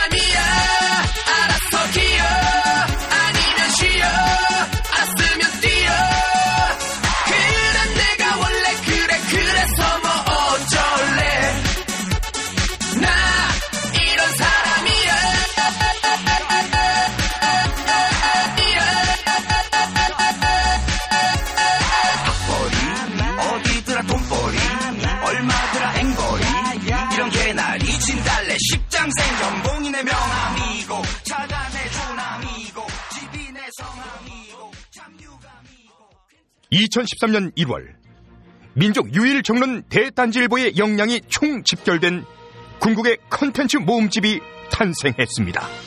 미생, 이끼, 야호 등으로 이미 만화가의 정점에 선 윤태호가 그의 인생 최초로 만평연재를 결정한 잡지. 네이버 웹툰에서 S라인, 살인자 오난감을 연재하며 천재 작가의 등장이라 불리운 꼬마비의 신작을 유일하게 볼 수 있는 잡지. 위대한 캐치비로 일찌감치 대한민국을 뒤흔들어 놓은 강도화가 SF 섹스 향토 환타지 존슨의 단독 연재에 들어간 그 잡지. 재난 국가의 필수 생존 교양서 더 딴지는 마켓.딴지.com에서 바로 구입하실 수 있습니다. 안 사면 확 망해버릴지도 모릅니다.